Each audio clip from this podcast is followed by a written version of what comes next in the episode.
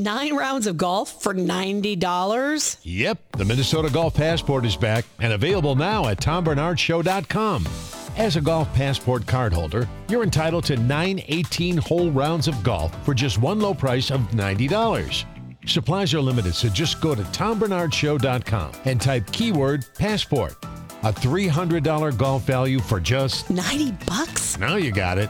tombernardshow.com. Keyword passport. Does Monday at the office feel like a storm? Not with Microsoft Copilot. That feeling when Copilot gets everyone up to speed instantly? It's sunny again. When Copilot simplifies complex data so your teams can act, that sun's shining on a beach. And when Copilot uncovers hidden insights, you're on that beach with your people and you find buried treasure. That's Microsoft Copilot. Learn more at Microsoft.com/slash AI for all.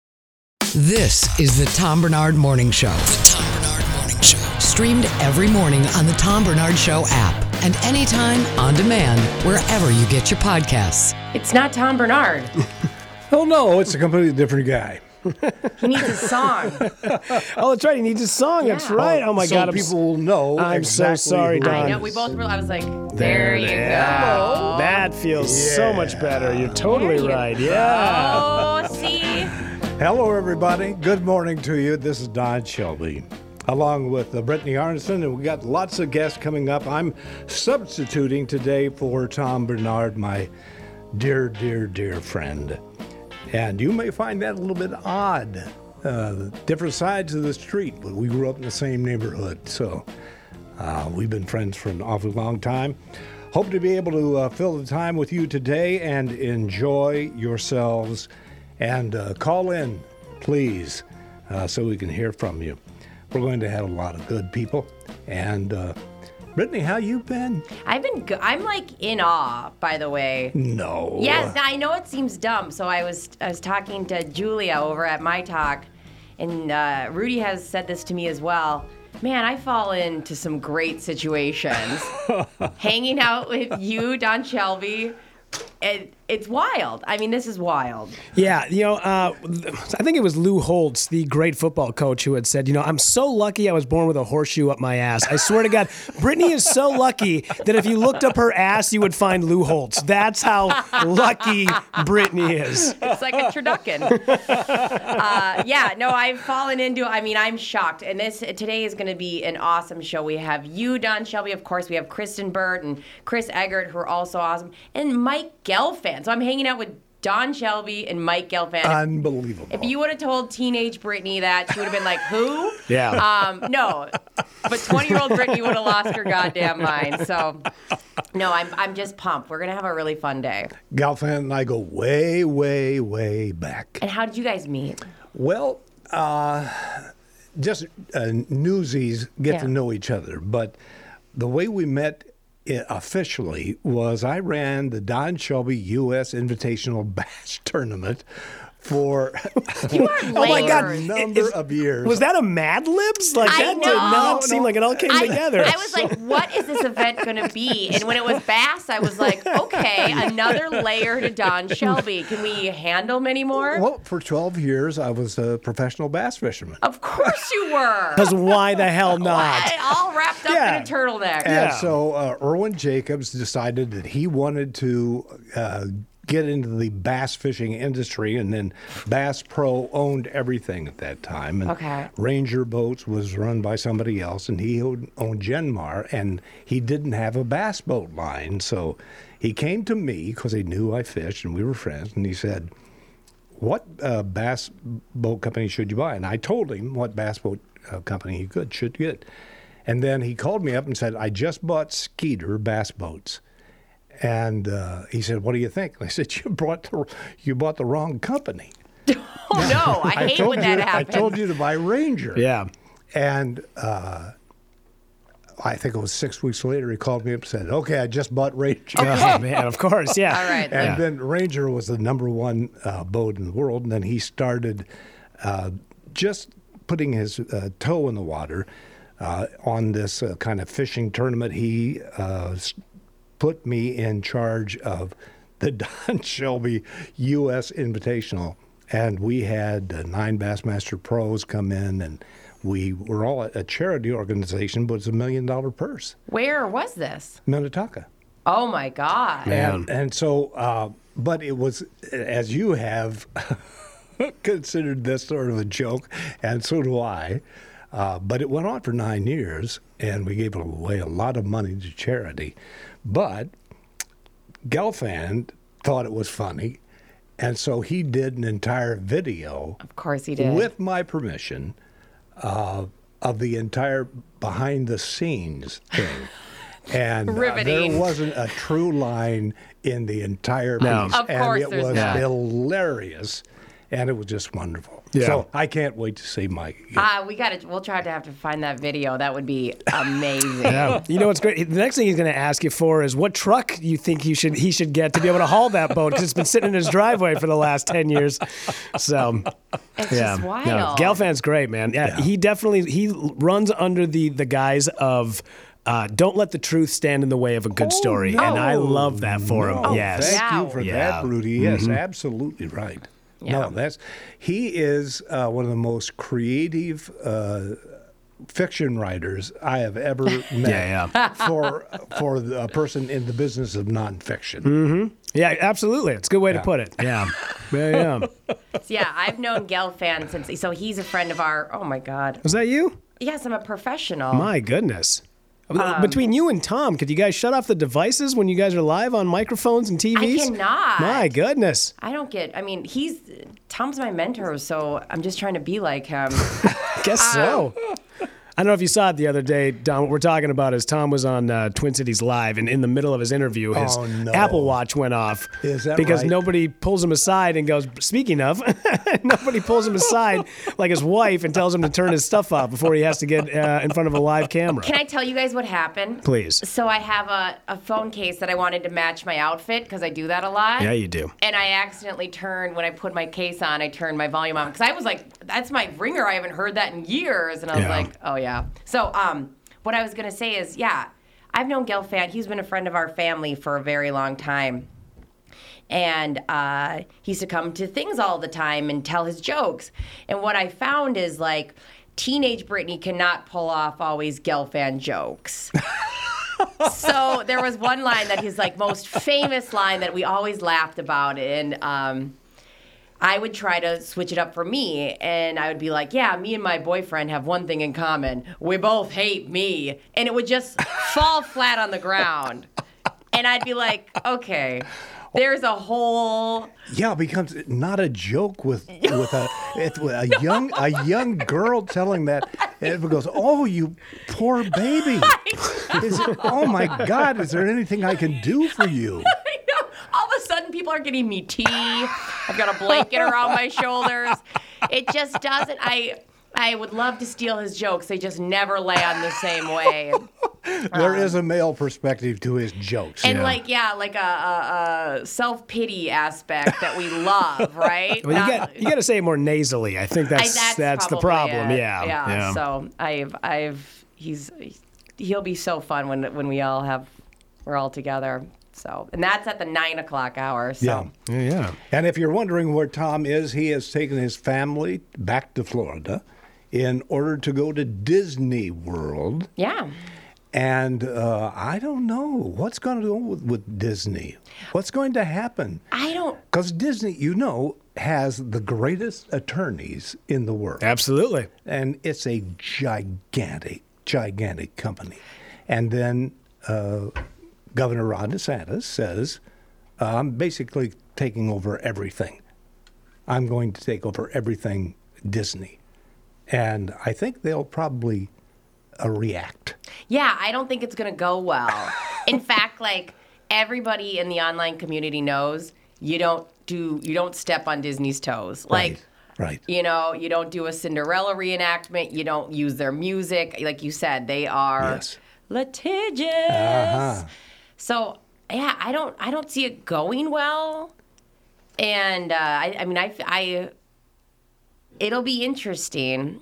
I mean, I'm sure Tom's going to go down there and figure it out for all of us. Yes. Well, that's my hope. It's a peacekeeping Yeah, mission. yeah. I'm going down there in three weeks, so if he could kind of like get the wheels greased on uh, what's going on between those two, that'd be fantastic. So, yeah. Half the show is going to Disney World. How wild. I've never been. I told you Me guys neither. I'd never been because my mom every year when we were kids would promise next Christmas we're going to Disney. Next Christmas we're going every year, and it'd get to be like mid-November. We're like, all right, when we hitting that flight? When are we gonna go see the mouse? And they're like, nah, maybe next year. It was always next year, and finally, like my sister and I, my sister mostly, just finally one day said, you know what? Let's just pull the goddamn trigger. Just pull it. Let's just please go to Disney World. I don't care how much it costs.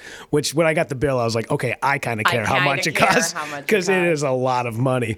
But it is. Uh, but yeah, I'm glad that we're finally going. Like my daughter's pumped to go. She's 14, so it's weird when you take kids that are too young to things. Yeah, I 'Cause then agree. They, yeah, they don't remember it. Like I took my daughter to.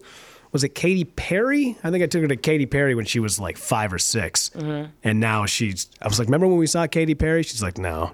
Like, well, what a waste of time and resources if you don't so- remember it. You know? It's so true. And and also kids are really into really dumb things. Like my nine month old, if you took her to Disney World, like people do that. Yeah.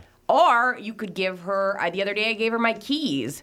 Super pumped about that. Mm-hmm. Um, a little cheaper. I also, it's so funny, Rudy, because I've never been to Disney World either. And my siblings always blame it on me because my mom said, well, wait till Brittany turns five. And I'm the youngest. Mm-hmm. As, you know, I act that way. That you would you wouldn't have to guess that I'm the youngest. I'm the youngest. I'm the baby.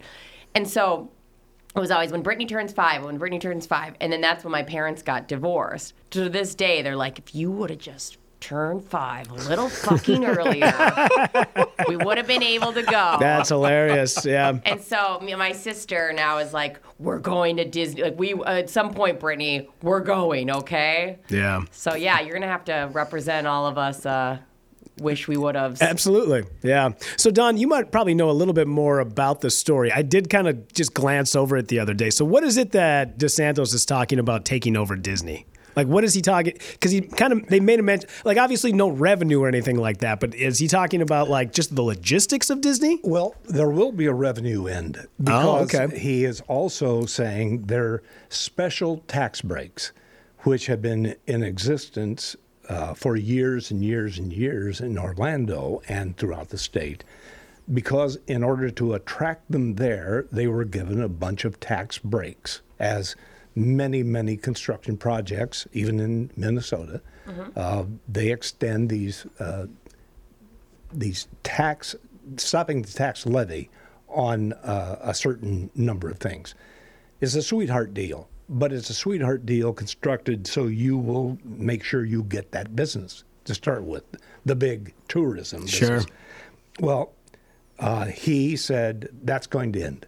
So he says no more uh, disney can't uh, run florida anymore and then what has gotten strange, especially to conservatives, because conservatives say, get the government out of private business. yeah. Well, he has said, if you don't agree with me, even in your printed writings, even in your publications, even in your cartoons, if they don't conform to Governor DeSantis' point of view, then uh, I will sue you. Whoa. So then the uh, real conservatives in Congress are going, wait a minute, that no, we're trying to get government out of the lives of business. You're putting business in control. I mean, pardon me, government in control of business, and so that's been their major beef. Yeah, that was like what was so confusing about it because I'm like, aren't you on the side of people that talk Yes. about keeping Yes. you know your nose out of private business? Yes. you know? Separate, yeah. Wow, wow, huh? Now, since we're talking about Disney World, I I have a Disneyland story. Please. out in Anaheim, and uh, this comes from. I it must have been 25, 30 years ago. I was watching SNL. Mm-hmm. You remember Jack Handey used to do Deep Thoughts. Yeah. Yep. And now deep thoughts. Now, deep thoughts with yeah, okay. Just so good. And so uh, I will I will try to do word for word Oh, God. what he said. Yes. I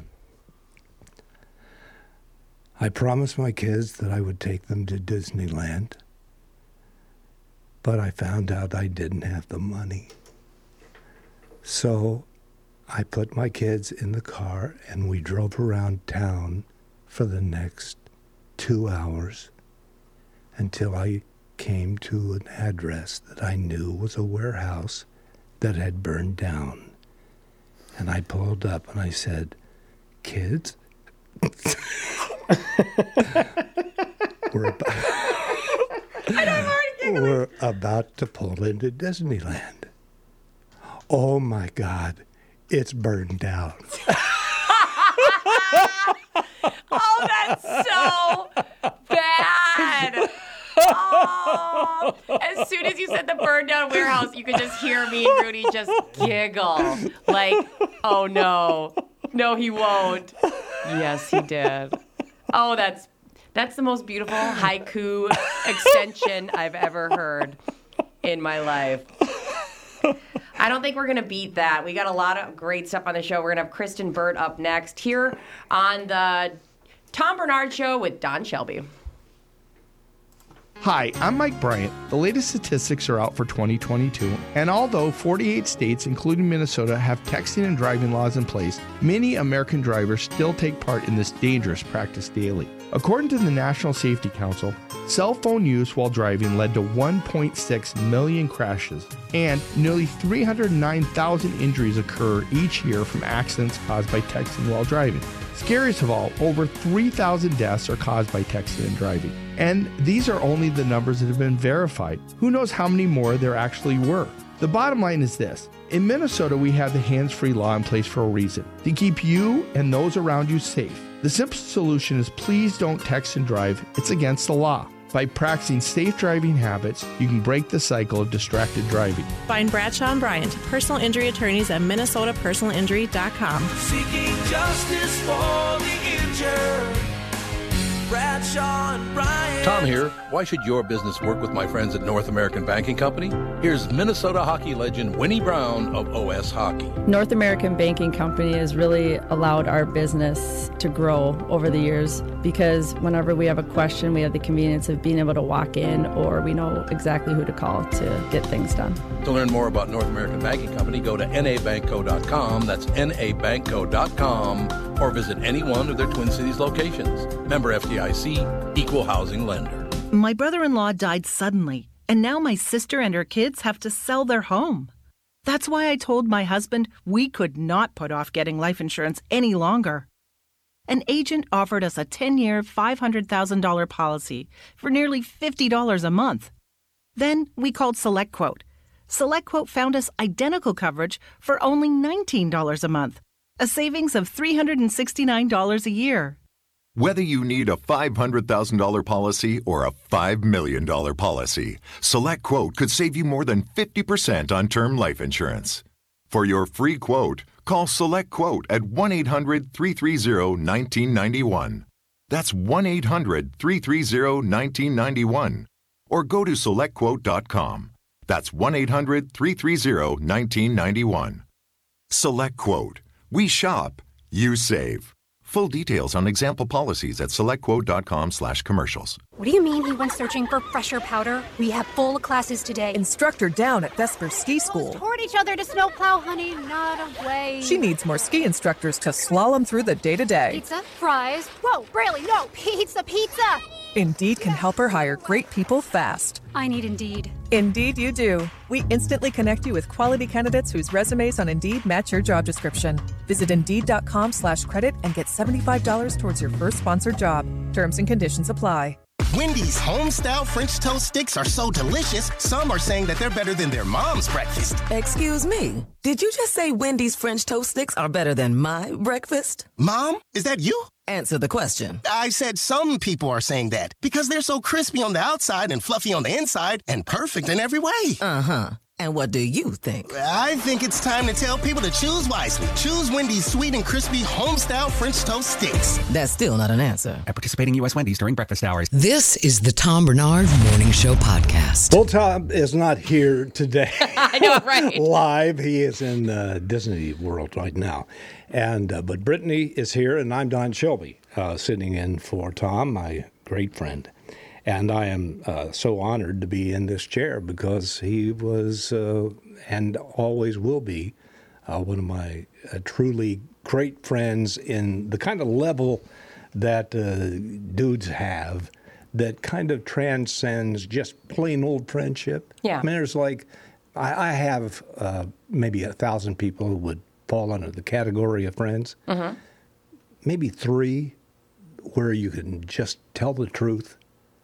That was described to me that the fr- a friend was the guy where you would uh, call him up in the middle of the night and say, "Hey, what are you doing?" Um, nothing. It's two o'clock in the morning, uh, so I'm sleeping.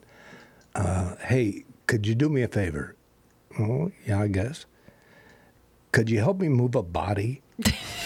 So they said bury a hooker. Yeah, absolutely. Yeah, yeah, yeah, bury a Or hooker. plural, Anything. hookers. Yes, Hookers, yeah. And they say yes, of course. I'll be right there. You know, uh, in a blink of an eye. Yeah. And um, and Tom's one of those. I could call him, and and he could call me, and ask for anything, lawful or unlawful. I mean, I am terrified because there was eye contact made as we said we could bury a body. Yeah. But I'm also going, yeah, you need that. Like you need that. You can't. And you, you know what's funny is you don't get many of them, but if you have one, you're lucky. Yeah. I was thinking about that Pearl Jam song with Eddie Vedder where he says that the line is, "I- "I'm a lucky man to count on both hands the ones I love." And like, Ah. and I don't know, I'm just Wow. maybe because I've only I only have mostly I have five, maybe six people in my life outside of like my mom, but uh, that I I consider to be awesome, true, really good friends that are super tight.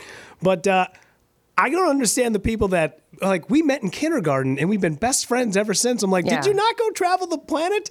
Like, there's billions of people around, and that's the person you decided to hitch your wagon to for the rest of your life. Like, great, I. I, I, that's the thing that it's so amazing that you can find somebody like that. Yeah. I just to me like it just doesn't because even family members, I'm like, uh, I could take or leave you people. Like, I don't, I'd trade half of you for a, a Hawaiian style pizza. Like, I don't care.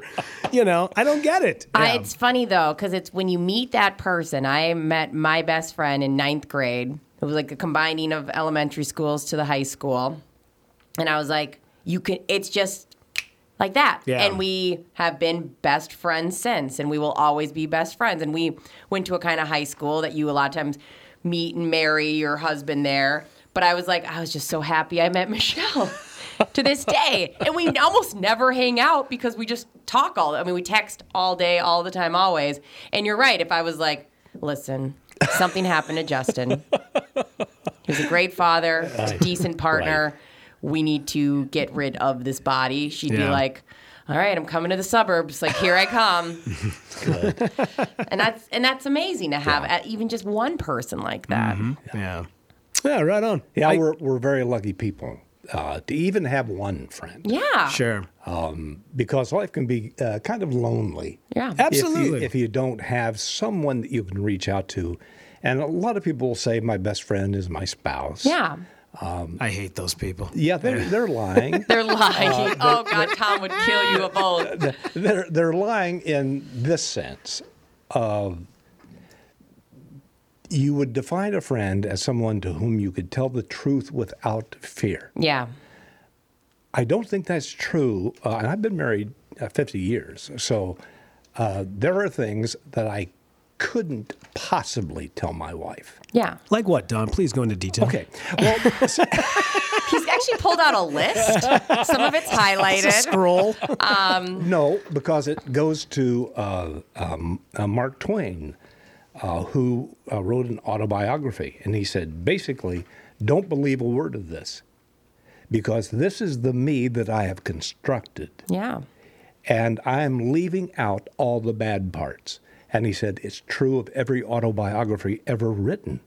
No one just tells you the worst thing that they've ever done. And there are things in my life that uh, I am uh, ashamed of. I don't want the image she has of me to be wrecked Yeah. forever to say, You? You did what? Sure. And so we protect ourselves. We are not that true. But with a friend like Tom, Yeah. uh, there's no penalty. There's no penalty for that. There's no judgment for that. And I think it's appreciated. Well, in the pandemic and then having a kiddo, me and my husband, we kind of hit a point where we were we weren't buffering enough for each other, and we had like a sit down talk of like, dude, we we gotta we gotta like be a little like we like loved each other, but we weren't very like nice to each other. It was like we both need to put on a like two percent a little fakeness when we're exhausted and we're passing Yes. through the night. Like I want I want a little some niceties around here. And we both agreed. We're both like, yeah. I think we left everything every you know, we'd come home leaving every uh, inch, you know, percent of us out in the world or he would, you know, was on these Zoom calls all day and then it was like you know, the face went from, uh huh, yeah, sounds good, sign off, and then just, vroom, like, Yeah. hey, what are you gonna eat? You gonna eat that? I was like, yeah, I think we need to, I think we need to, like, pretend a little bit. Absolutely, yes. I need some niceties, and he's. It was so funny with that realization of like, oh yeah, like, I, I shouldn't be my true blue. I'm sitting alone in the dark eating self with my husband. Like, I think a little bit of it, it goes a long way. My wife says uh, something to me once every three or four years, and it just knocks me flat because it is absolutely true. She says, You treat total strangers better than you treat me. I is- that that gets me to my core because I same for myself Yeah. and my husband a thousand per- especially me. I will make sure that the person in the grocery line I do if they drop something or whatever the niceties and the yeah oh you don't worry da, da, da. I'll do all that for them. My husband you idiot you dropped this like what are you why are you carrying 45 things? Well, you know what I mean? Yeah. And when somebody yes. says that, you're right. It's Yeah. so funny because it's not like you don't see that coming, but when it hits, you go, oh. exactly right. Exactly. And it does have an effect of changing you. Totally. Because once you have absorbed that and you uh, are, are and reckon with it, and that means to say, you've just spoken truth to me. Mhm. The truth I actually feel, yes, you're right. Yeah. Uh, something's got to change. And things do change for four or five days. uh, then I go back to being myself. And that, that percentage thing always hits true because my big thing was I would, um, especially when I worked promotions and stuff like that, I would leave everything, every ounce of energy I would put into, yeah, yeah, yeah, you got to check out the show. You got to, and I'd come home with nothing. And somebody told me, is like, you got to hide 30% of that for your husband. Ah. Like you need to save some of that energy for your husband. And ever since, again, it'll go. It doesn't always hit. And I think it's funny, even your interaction usually doesn't go. I go, you're right. There's usually like big old dramatic fight in between, and eventually I get to, I, you know what you Yeah, said oh, at the beginning of that argument. Actually, if I would have just said you're right, we probably could have ordered pizza and avoided this and been watching Netflix by now. Yeah. But you're right. Those tr- those truths, man, they cut you. Well, it goes both ways too about the good and the bad because Yeah. I've never been able to figure out couples that just pee with the door open. In front of each other. I don't get it because I'm like, li- listen, here's the deal. Uh, if you, you know, gal I'm dating, will shut the door and don't talk to me about all the gross stuff that goes on inside the bathroom, I will pretend I have to go out to the garage to get something and let one rip and not fart in front of you because it's, I'm like, just Isn't that so funny? just, just save a little bit of mystery. Like I don't want to know this stuff. I want to look at you and still be. I want to think of you as this sexy being. I want you to think of me in the same way, where I'm just not letting all of me out there. And we like it's funny where we draw the line. Like peeing, no big deal. But if you're gonna go number two, shut the door. Like I do not want to make eye contact with even my kid. You know, I'm like, are you pooping right now? Like we can, I can look somewhere else. Yeah, have some decency and run the faucet while you're in there, so I don't have to hear this out in the living room. But sometimes it's so funny because we hit that point, and it's not because you know I had my kid and my husband watch that happen. It was all hands on deck after. That's when all the walls went away. I was walking around shirtless with either a pump or a baby on a really weird looking boob,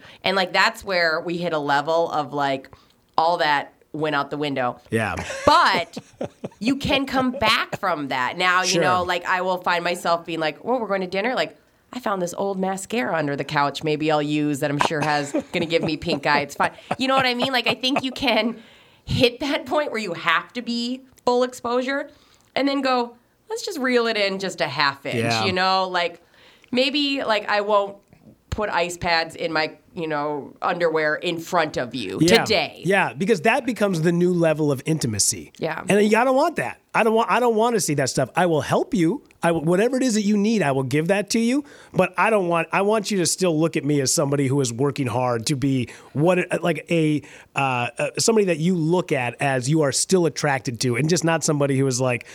Oh man, I still I gotta wash your dirty undies. Like, ugh, no thanks. It's just so ah, I don't like that. The other side of that uh, equation Yeah. is that it is so exhausting, and I know, Brittany, you you have experienced this and you've seen this in your life.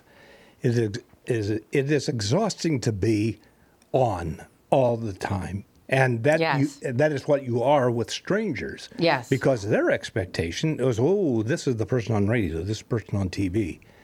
That's their expectation. You want to meet that expectation but it is exhausting Sure. just to be you all the time and the the great benefit is there is at home a haven Yeah. where you don't have to act where you don't have to perform where you can just uh, walk around in your underwear and and Yeah. uh, you know say what's for dinner It's so true, and it's walking that balance, right? Yeah. Of like, he is my safe space. I mean, like I said, he's think, seen things come out of me that I didn't even know were there.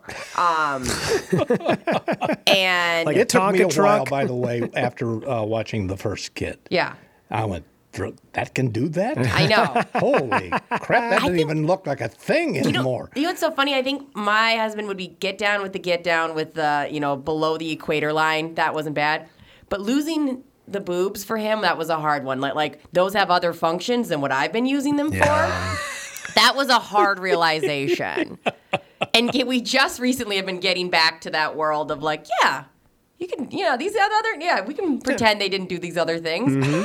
But um, no, you're so right. And it's, I always, I have to go back to being very thankful to my husband because, yeah, he doesn't want me to come in and be like, you know, make him laugh or, you know, be that extra sweetness because uh, he is my safe space. And we're always, it sucks too because you, I do this to my mom and I do this to my husband. It sucks when you realize that you, you're the shittiest to the people that you just love Yes, the most. yes, yes. And that's the realization. Every time that hits me like a wave, I'll call my mom and be like, I love you so much. I'm so sorry for everything. I love you. Yeah, and I, I let slip probably, uh, you should let this slip zero times, but I let it slip. I have let it slip three times in 50 years. Is that what you're wearing? Oh, what are you doing, Don? No, no. Three times in 50 years. yeah. Because I have, I'm quizzical. And I ask questions for a living. quizzical. and I, I, I, I, I know I got the invitation and it says formal, and you're going. Uh, oh, are you so wear- are you wearing that? And Don, I'm not going. Don, there is a So song. go fuck yourself. Don, you're there- going by yourself. There is a song. What? What did I, I, I just ask a question. There's this song that's going around right now, and it's you say, you know, it it goes dumb ways to die, and like you saying, what are you wearing right now? The only thing is like a freeze frame of like dumb ways to die. Yeah. So many dumb ways to die. That's it. End of story. I mean, it just shows you you're probably one of the most intelligent people I've ever had the pleasure of talking to. Man, you people can say dumb things still. Oh man, I, when my when my daughter's mom was pregnant, we were like four days away from birth, and we were, I, I'll never forget it because we were driving on France Avenue in Edina, and I just we were just talking about like post baby, like some of the things. Oh, my mom's gonna be here for ten days Yeah. or whatever it is, and for some reason I don't know why I asked it. It was like it was just in my brain, went to my mouth, and came right out. I just said, uh, "So after the baby's born, you plan on going to the gym, right?"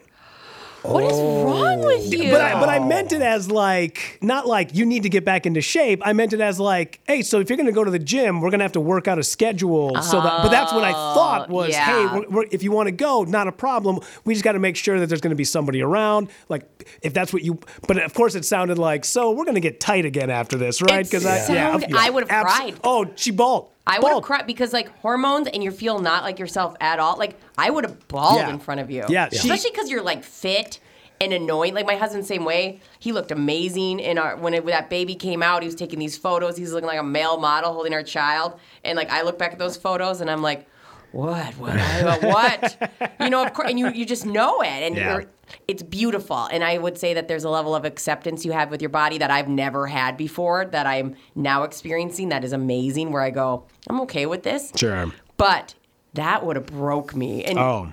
Did you guys ever get to a place where you were like explained what you were saying, or Like nine seconds later. Okay, good. Because I was like, oh no no no, that didn't I didn't yes, mean it like but that. Yeah. that didn't solve Absolutely the problem. Oh, no, it did not. No, two days she didn't talk to me. In fact, we were actually like we were probably about forty-eight hours away from my daughter being born, and she's like, "So I think I'm gonna have my friend Sarah in the room with me." And I was like, "Cause we weren't married or anything." Yeah. And I was like, "You mean when uh, you give like before birth?" And she's like, "No, during." And I'm like, "You are still pissed about this gym thing, aren't you?" And she's like, "Yes." I was like, "God damn it, sorry." that sticks with you? yes, it does. Ah, yes, I it does. I also now Oh, my brain no. is turning. Oh no! What is wrong? Since you brought this subject up, I think I said after the second or third child, I said, uh, "How long, uh, on an average basis, does it uh, take to lose the uh, baby fat that you?" What is wrong with you, men?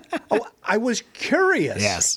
I was curious. How Be long curious does it take? in a room somewhere else. You guys are the worst. I cannot. Yeah. Well, at least you could have Googled that one, Don. Yes, yes, I could. How I long could does have. it take? Yeah. yeah. You guys want to talk to uh, Kristen Burt? Yeah. Kristen Absolutely. Bird is here, ladies right. and gentlemen. We got an- Always good to see her. Yeah, we got an opener for her. Hang on one second. Okay. Here we go. Looking for the hottest scoops on today's Hollywood stars? Who wouldn't love to go to Hollywood? It's time for the Entertainment Report on the Tom Barnard Show with entertainment reporter Kristen Burt.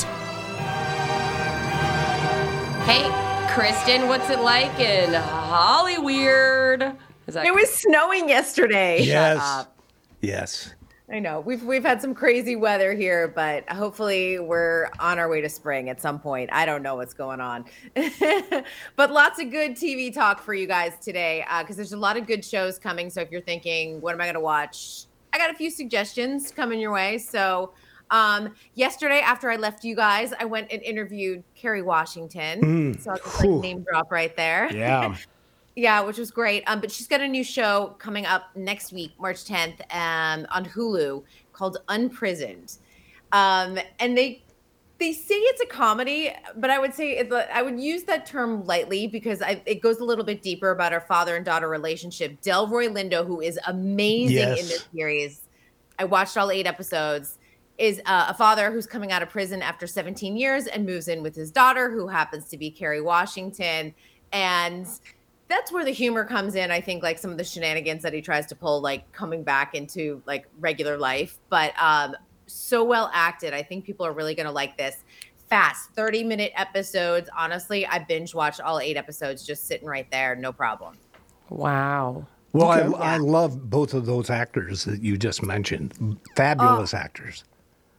So good. And and i'll tell you Kerry like you never know when you go into interviews too. I'm sure you guys have experienced this. Like some, you're like you're expecting one thing you get another you're like uh-oh. Um Kerry is just as lovely as you think she would be. She was an absolute delight to interview. So excited about i was excited about that because i really love her work. And a great theater actor too, I believe, right? yeah i mean yes. both of them are, Right. are, are, are tremendous actors. Yeah.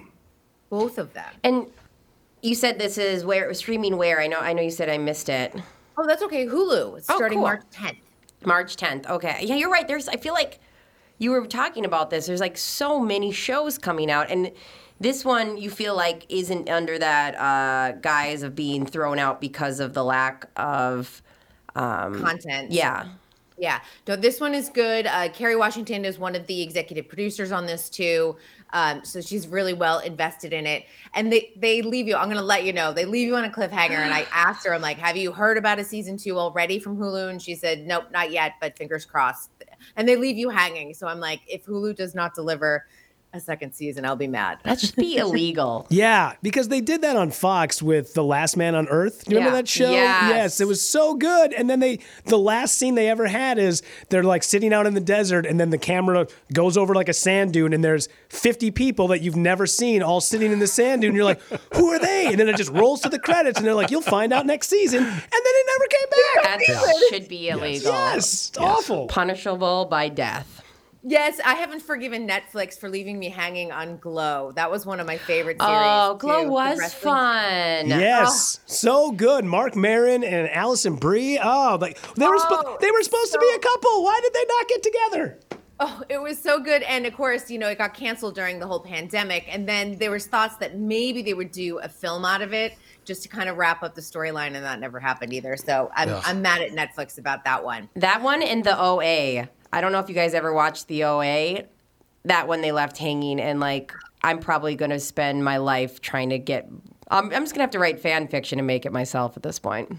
Do they realize the trauma they're causing? No, they us? don't. Kristen, do you find it harder and harder to break news uh, from Hollywood uh, during COVID? Because uh, I I know this for myself. I presume that there are other people who feel this way. But uh, I binge watched um, more television during COVID than I have in my entire life. I watched every movie. I go through Netflix or I'll go through Prime or I'll go, I'll go, seen it, seen it, seen it, seen it. I have watched everything. Do you find that people have just uh, been saturated with uh, movies in Hollywood? I do think that uh, because everyone did binge watch, especially during the lockdown period of the pandemic, that a lot of people want less screen time in terms of like watching TV and movies. And where did they head? They went to TikTok. And Hollywood is competing with TikTok and the content that's being put out there. And in fact, Hollywood Reporter did a great article, I think about two days ago. It's on my Twitter feed if anyone wants to look for it. They are actually inviting TikTok creators to the red carpet to all of the award shows and movie premieres because they're trying to generate interest. And they're thinking if your favorite TikTok creator is actually there at the Oscars, maybe it'll get you to watch the show. They are just desperate Ah. for anything. It dri- it kind of drives me nuts with these influencers. As as a comedian, because I've had to open up for people that are, uh, you know, in. I opened up for this kid who's on Instagram and he's got like 15 million followers, and he's 19 years old. So I was doing five shows with him. The Thursday night show, I go do the show, and then I'm like, "Hey man, I'm really tired. It's been a long week. I'm gonna bolt out of here early, but I'll hang around tomorrow. We'll catch your set." I watched his first 10 minutes. He was okay. I left. I came back the next night, and the owner of the club's like, "Hey, by the way, can you uh, do like an extra 15 tonight?" And I was like, "Why is that?" He goes, "Because our boy can only do like 25 minutes." I was like, "What do you mean?" He's like, "Well, yeah." He's like, "He's 19 years old. He doesn't have an hour's worth of material."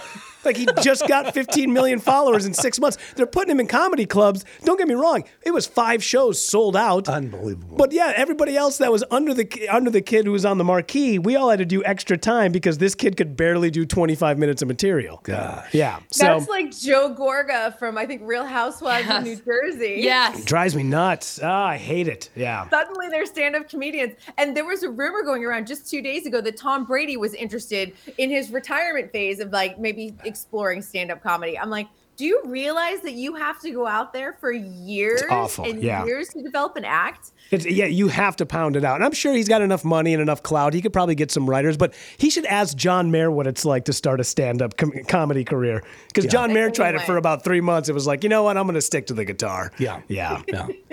And also the with room for timing. There, there is absolutely no replacement for timing, and the only way you get timing is performing years and years and years in front of the audience. Because sometimes in the delivery of a line, or Mhm. you're doing a chunk, you really you think you know where the laugh line is, but they find something in the middle of it Funnier. funny. Yeah. Yeah. Yeah, that happens. So then you've got to rework that. Yeah. So your pacing changes. Mhm. So uh, you can't be uh, Henny Youngman or you can't be uh, Lenny Bruce. You just can't get up and say things and hope it works because uh, it just. If if you look at um, uh, Big Bang Theory, there was a rule in Big Bang Theory when they were writing it that at minimum there had to be a laugh every 20 seconds or Sure. shorter. Yeah. And I was listening the other day uh, to uh, my wife was watching Big Bang reruns, and I was looking at my clock, and I'll be damned, every 20 seconds, just hilarious laughter. Yeah. Yeah, they, they, they set it up like that with Modern Family as well. Yeah, like where it's, it's every every line is either a setup or a punchline. Yeah, every, and that's no joke. If you go back and you just read the scripts, every line is a setup or a punchline. There's no filler in any of those episodes. The best setups I like are the ones that uh, they start the gig with. They do a setup, and it kind of goes nowhere. But when they end the that curtain, right before they walk off, it all comes back to that first line. Oh yeah, It's a yeah. beautiful The setup. callback yeah, of it all. very Curb Your Enthusiasm esque Yeah, to yeah. start with something and then at the end of it bring it all back. Our- yeah, you know, like um, Arrested Development. I mean, they would do callbacks to all sorts of little things that they had put little Easter eggs in. So it's like all of a sudden you're like, I need to watch this three or four times. Like, love that. Yeah. I, to get back to your point about you know how long it takes, Don, there was a gal that I had met. This is like I don't know two months ago. I did a show and then I got off stage. I was in the back of the club, and this gal comes up. She goes, "Hey, you were really funny." I said, "Oh, thank you very much." She goes, "Yeah." She goes, I, "I came here two weeks ago and did their open mic for the first time." I said, "Oh, how'd it go?" She goes, "I killed."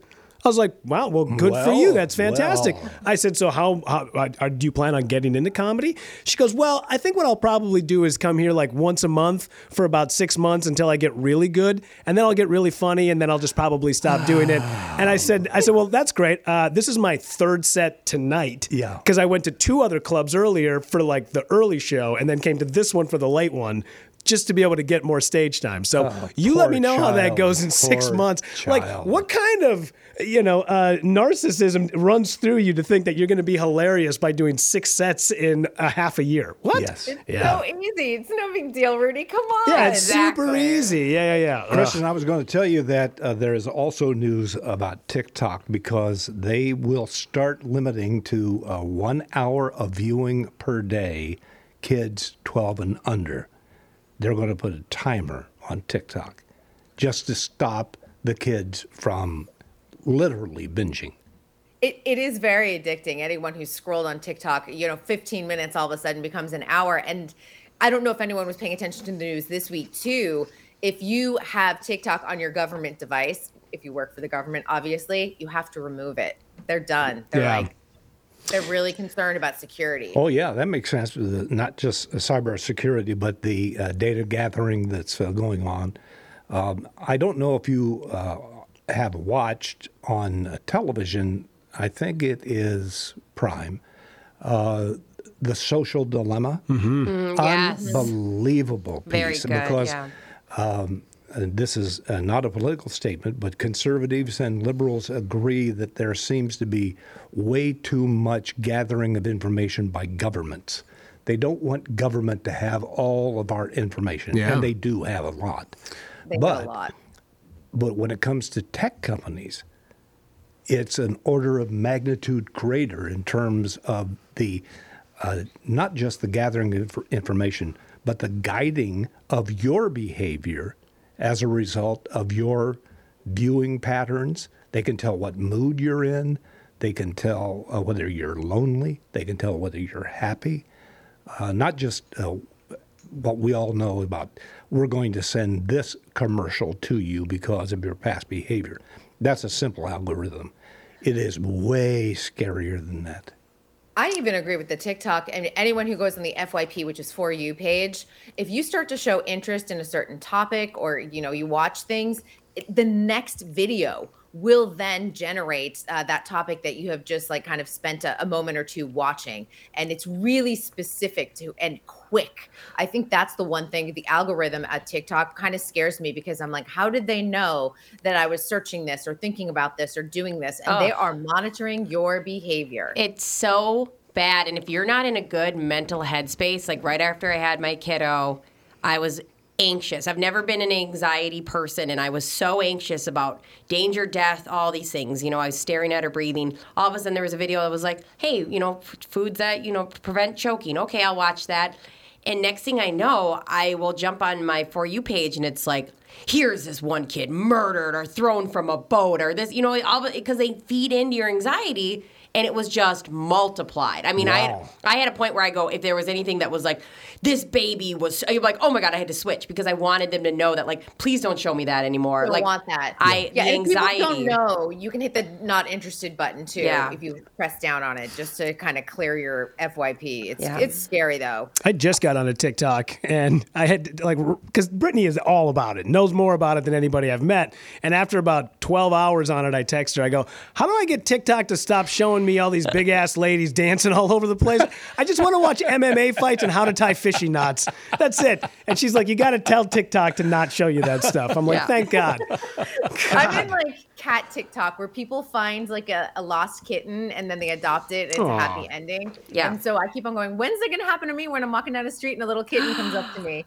manifest it. I'm working on it as well. Every business meeting me, that me and Rudy have to go to, I part of my introduction is like, and I also am going to own a cat someday. you got to manifest it. You're going to find I a already have cat. Two. I don't need any more, honestly, but so I was watching MI5, a BritBox uh, piece that ran 10 seasons. I watched all of these, and I was had my phone with me, and so I was googling uh, words that they were saying that I'm not fully aware of. you are so smart. I know, it's And so- exhausting. but so Urban I'm Dictionary. on on my search on my search over that period of two weeks, I uh, schematics for a neutron bomb, homemade napalm. yeah. I, I, and I started getting uh, notices uh, from uh, Al Shabaab. Whoa. Oh my God. Todd, burn that phone. And I'm thinking, well, if Al Shabaab is saying uh, this guy is a likely candidate, Yeah. what's CIA the government saying? Sure. What- what's the FBI saying Not about gr- me? Not great. not great. So I haven't, I have not Googled. I have not Googled anything again. I started doing uh, kitties. Yes, good call. Good call. Yeah. Yeah. Back to cats and dogs. It's a safer place. But you guys, I have two more shows I want to throw out Yes. at you. Yeah, yeah. Um, yeah. Um, okay, so we're talking about Amazon Prime. So March 17th, Swarm. And this is based off. It's a young woman. She has an obsession with a pop star that takes a dark turn. If you think of the name Swarm, what type of pop star would you think of? So, I don't know. Oh, like uh, B, like a B, Beyonce. Beyonce. Yeah, Oh, okay. Queen Beehive. Bee. Wow. Yes. Wow. So this is ba- uh, this is loosely based off of Beyhive, supposedly. Um, and what's so interesting is that it is um, written by Donald Glover. If anyone's watched the Atlanta series, he's fantastic. Yeah. Very But one of the writers on the show is Malia Obama. Oh my God. Really? How Barack Obama's oldest daughter is one of the writers on the show, and they brought her in because they didn't have any younger voices on the show. And she's been interning for years in Hollywood, and this is her first major job. Wow. Kind of interesting. What was she interning as? Is she a writer? I guess I don't know much about her. She is, you know, she uh, um she went to Harvard. I'm like, but you know, and of course, like nepo baby in terms of having great connections. But she did, um, she was a production assistant on Girls.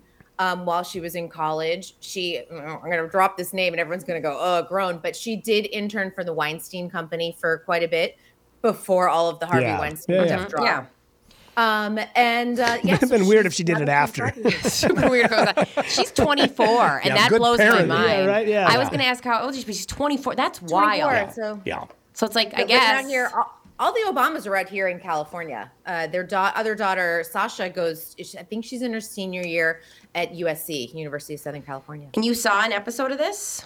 Haven't seen an episode. They dropped the trailer just about five days ago, uh, but I think it's going to be a huge hit, especially for Gen Z. Oh, I'm excited. And what? What's the the other show you were talking about as well? Last one, it's a it's a reboot. It's like a revival, but it's Fatal Attraction. Okay. Paramount Plus is doing this. They dropped the uh, trailer yesterday. This doesn't come out till April 30th, so I don't have a screener copy yet.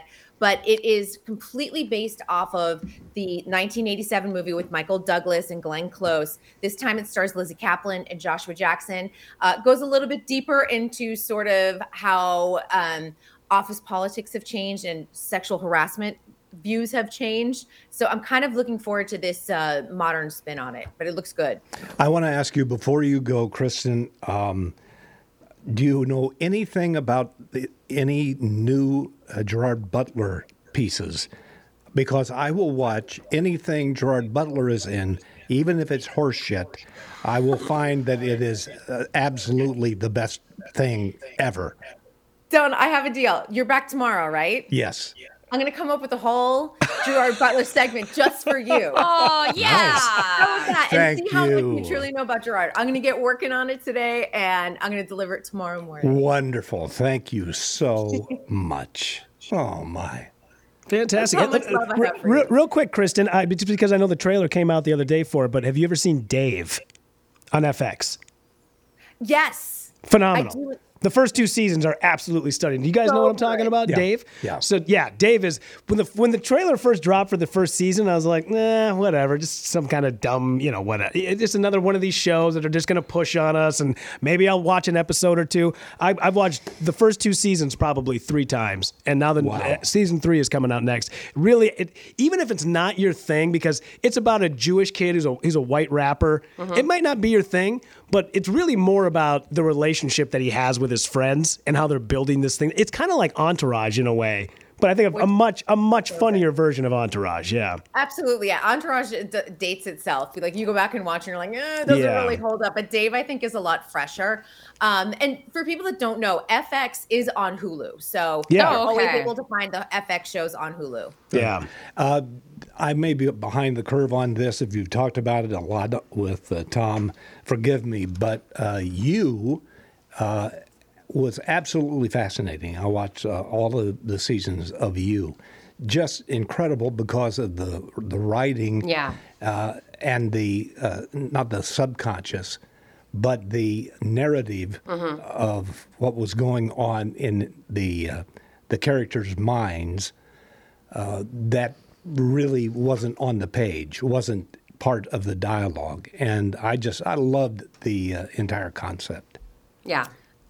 Uh, you know, one thing about you that came out of this season, Penn Badgley uh, talked at length in, in any of his interviews that he had asked for less intimate scenes. I with, I saw that interview. And I'm so interested to see if other actors will follow suit. Hollywood has taken a really good turn by hiring intimacy coordinators. So now all of these sex scenes are very well choreographed. Everyone's well protected. Everyone has discussions and dialogue like, how are you feeling? Just to check in because they're uncomfortable. And then they keep limited amount of crew members on the set. But I'm curious to see if other actors will follow suit if they also feel uncomfortable with those type of scenes and how Hollywood will respond. Uh, well, the response, at least according to uh, Badgley, was uh, he was a little tentative about making this approach to the showrunner and said, uh, "I have a request." I kind of he was very tentative in his approach, and they went, "We get it, absolutely, we get it, and yes, we will write that in." And that's a great showrunner. Will other showrunners follow suit? Like, what if you're on Euphoria? How is Yeah. that going to Ah, go? you know? yes, yeah, yeah, you're right about that. Well, Kristen, you like always have been amazing. I'm so excited about you have a personalized Gerard Butler we're going to have tomorrow. Uh, so thanks again, Kristen. You bet. I'm going to have a reality show one for you coming. I just know it quick. You me know, I just feel seen when you first off when you sneak in Real Housewives or anything reality. I feel seen, Kristen, and I appreciate that. You're the best. All right, slide in my DMs. Let me know your favorite shows, and we'll do a whole like Brit segment too next week. I'm terrified and excited. It's perfect. I love it. awesome. Thanks again, Kristen. See you tomorrow. Bye, Kristen. We got a lot more coming up. Uh, we're going to get to some headlines, and we've got Chris Eggert in the next hour here on the Tom Barnard Morning Show with Don Shelby. Well, just when you thought it couldn't get any better, Mike Lindell and My Pillow are launching My Pillow 2.0. When Mike invented My Pillow, it had everything you could ever want in a pillow. Now, nearly 20 years later, he discovered a new technology that makes My Pillow even better. The My Pillow 2.0 has the patented adjustable fill of the original My Pillow, and now with the brand new fabric that is made with a temperature-regulating thread. The My Pillow 2.0 is the softest, smoothest, and coolest pillow you'll ever own. Say goodbye to tossing and turning and flipping your pillow over in the middle of the night. And more great news on the My Pillow 2.0. Buy one, get one free offer with promo code TOM.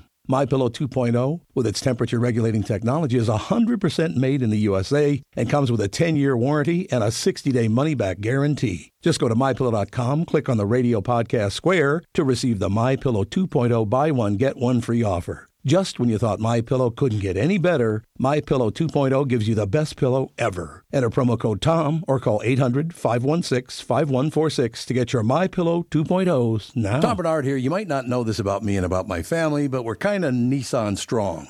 I say that because I own a Nissan Altima from Walser Nissan. I love it. My son Andy owns a Nissan Rogue Sport from Walser Nissan, and my daughter-in-law Melissa, yup, you guessed it, drives a Nissan Kicks. And Cart's grandson Ethan safely around town, also purchased at Walser Nissan. You want to know who else is Nissan strong in the Twin Cities? Walser Nissan and their trifecta of stores. Down south, GM Dan Resch at Walser Nissan in Burnsville. West of the metro, just off Highway 12 and Wayzata Boulevard, is Casey Novotny's Walser Nissan Wayzata. And in Coon Rapids, north side of Highway 10 and Round Lake Boulevard, J Buck runs the show at this Nissan store. This month at all three Nissan dealerships, score 0% financing on Rogues, Altimas, and Pathfinders with up to $1,500 available loyalty cash on select models and with good credit. Nissan strong and loyal like me and my family. Even if you're just Nissan curious, go to walser.com and select the Walser Nissan store nearest you. I'm due for an oil change. Maybe I'll see you there. When you need someone to listen, a lawyer you know and trust. If you've never been in an auto accident, it's hard to know what to expect from the insurance adjuster. Here are some tips. One, if they talk to you about whether or not you should hire a lawyer, it's a good sign that you probably should. Two, it's illegal for them to give you any legal advice. They aren't lawyers and they aren't licensed to practice law. Three, if they tell you that everyone involved in the accident is at fault, they're wrong. This comes from the belief that you're at fault for just being on the road. That's nonsense and not supported by any law. Finally, remember that friendly adjusters are often just gaining information. They want you to do most of the talking so they can file their report.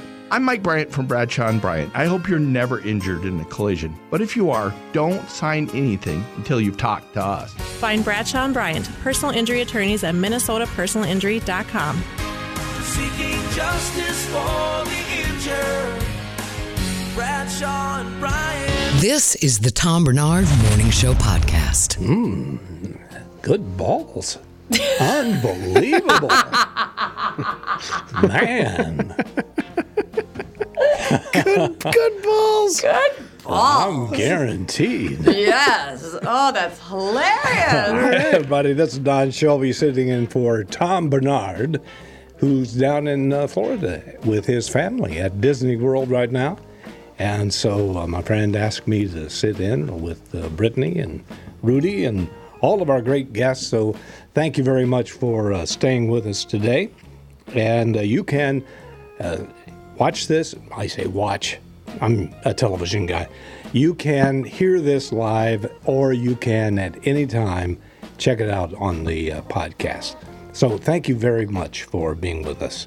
Don, I got a question for you. I've been a longtime fan. When did it flip for you? Like, when did you become not just a guy that was on television, but when did you become Don Shelby?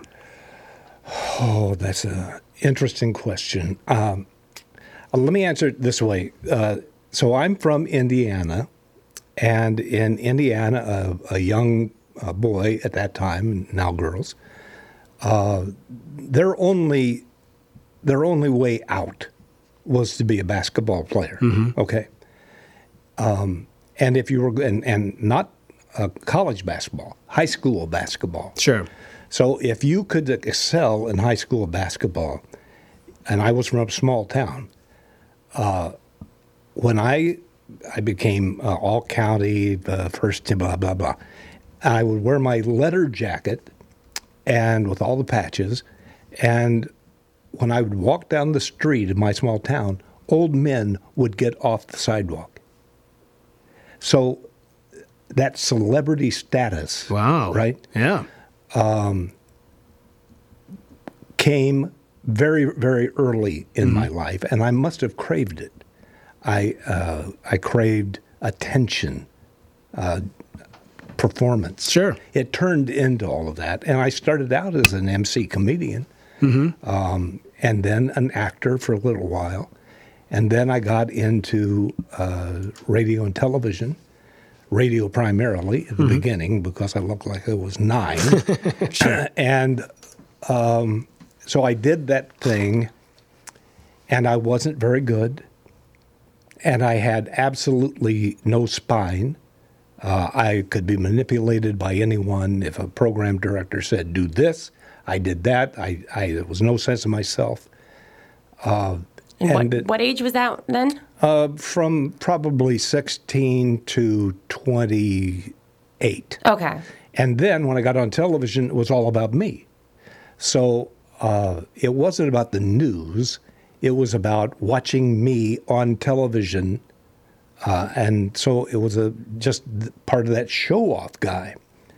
Then one day, uh, after we started the, uh, but, but I was actually doing good stories.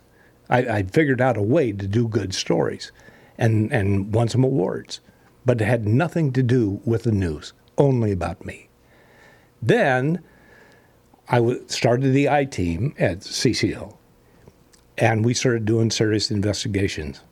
I did an investigation of a judge uh, accused of uh, sexually abusing younger men.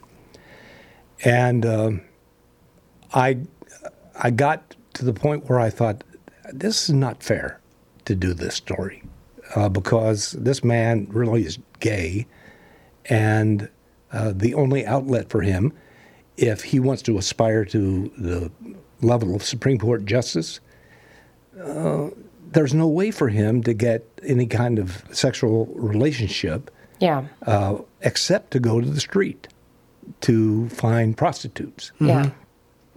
Which these young people were, but they were some 14 years old, some of them. And so I went to the boss and I said, uh, I don't want to do the story. The promos were already on the air. The piece was already cut, five nights. Five nights at 11 minutes each. Unbelievable stuff. And, uh, and we had them absolutely solid. Every, the reporting was really solid. But I said, uh, no, I'm not going to do the piece now. And my boss, who was Ron Handberg, said, okay, I'll get somebody else to read it. And I said, what? And he said, he said, oh, you think this is your story? This story doesn't belong to you. It belongs to the people. Mm-hmm. It belongs to this company. You're employed by this company, and you don't matter. Only the facts matter. And my life changed in a second. Wow. In one second. Sure.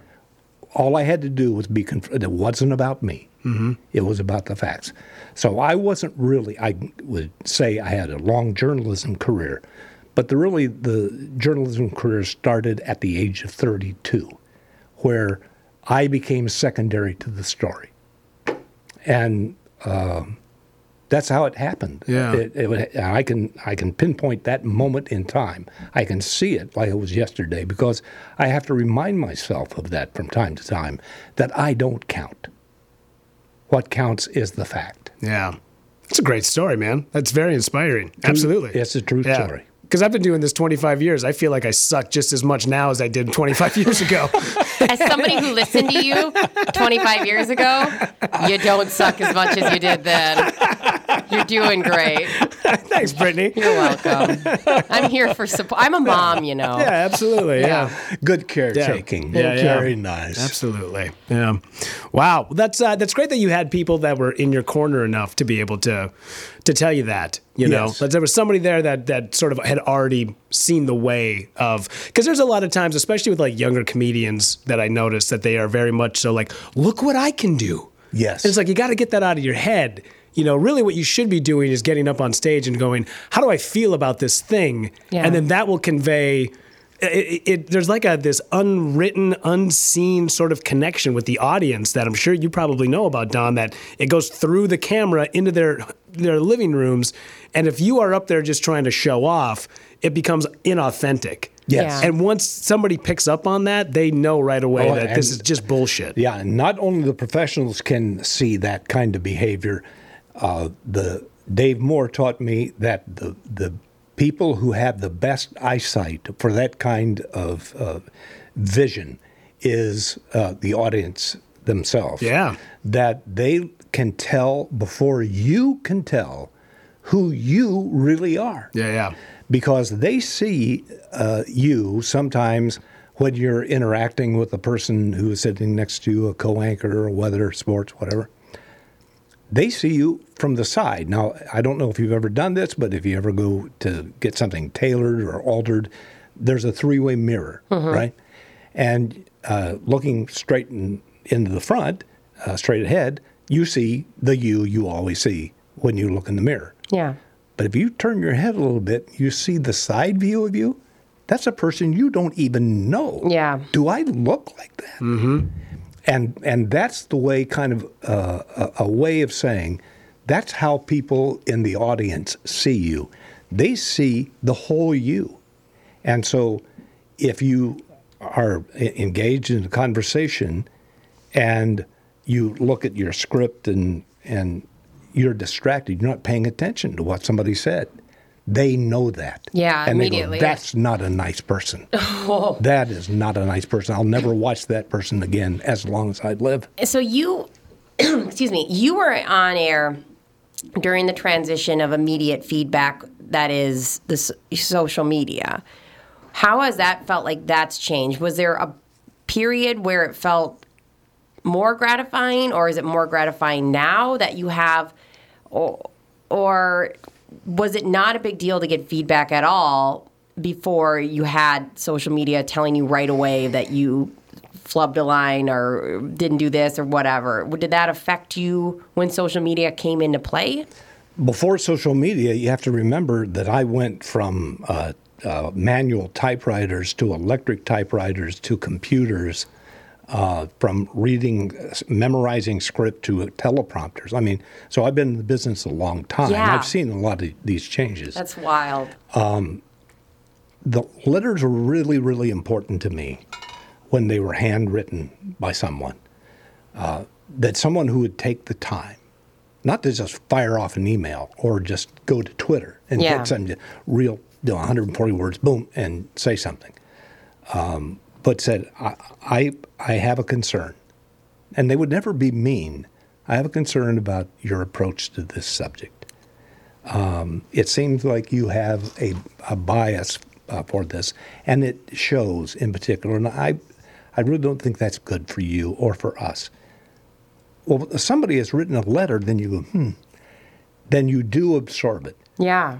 Uh, because social media is so vast and so immediate, Mm-hmm. I discount everything on social media. That's everything, everything at all, because uh, it feels like at least ninety percent of the social media is is designed to m- make the person who is uh, writing the social media post l- seem clever. Um, it's like critics sometimes who would uh, go to the theater and they would uh, write these criticisms and they would spend a great deal of time on how well they wrote the criticism.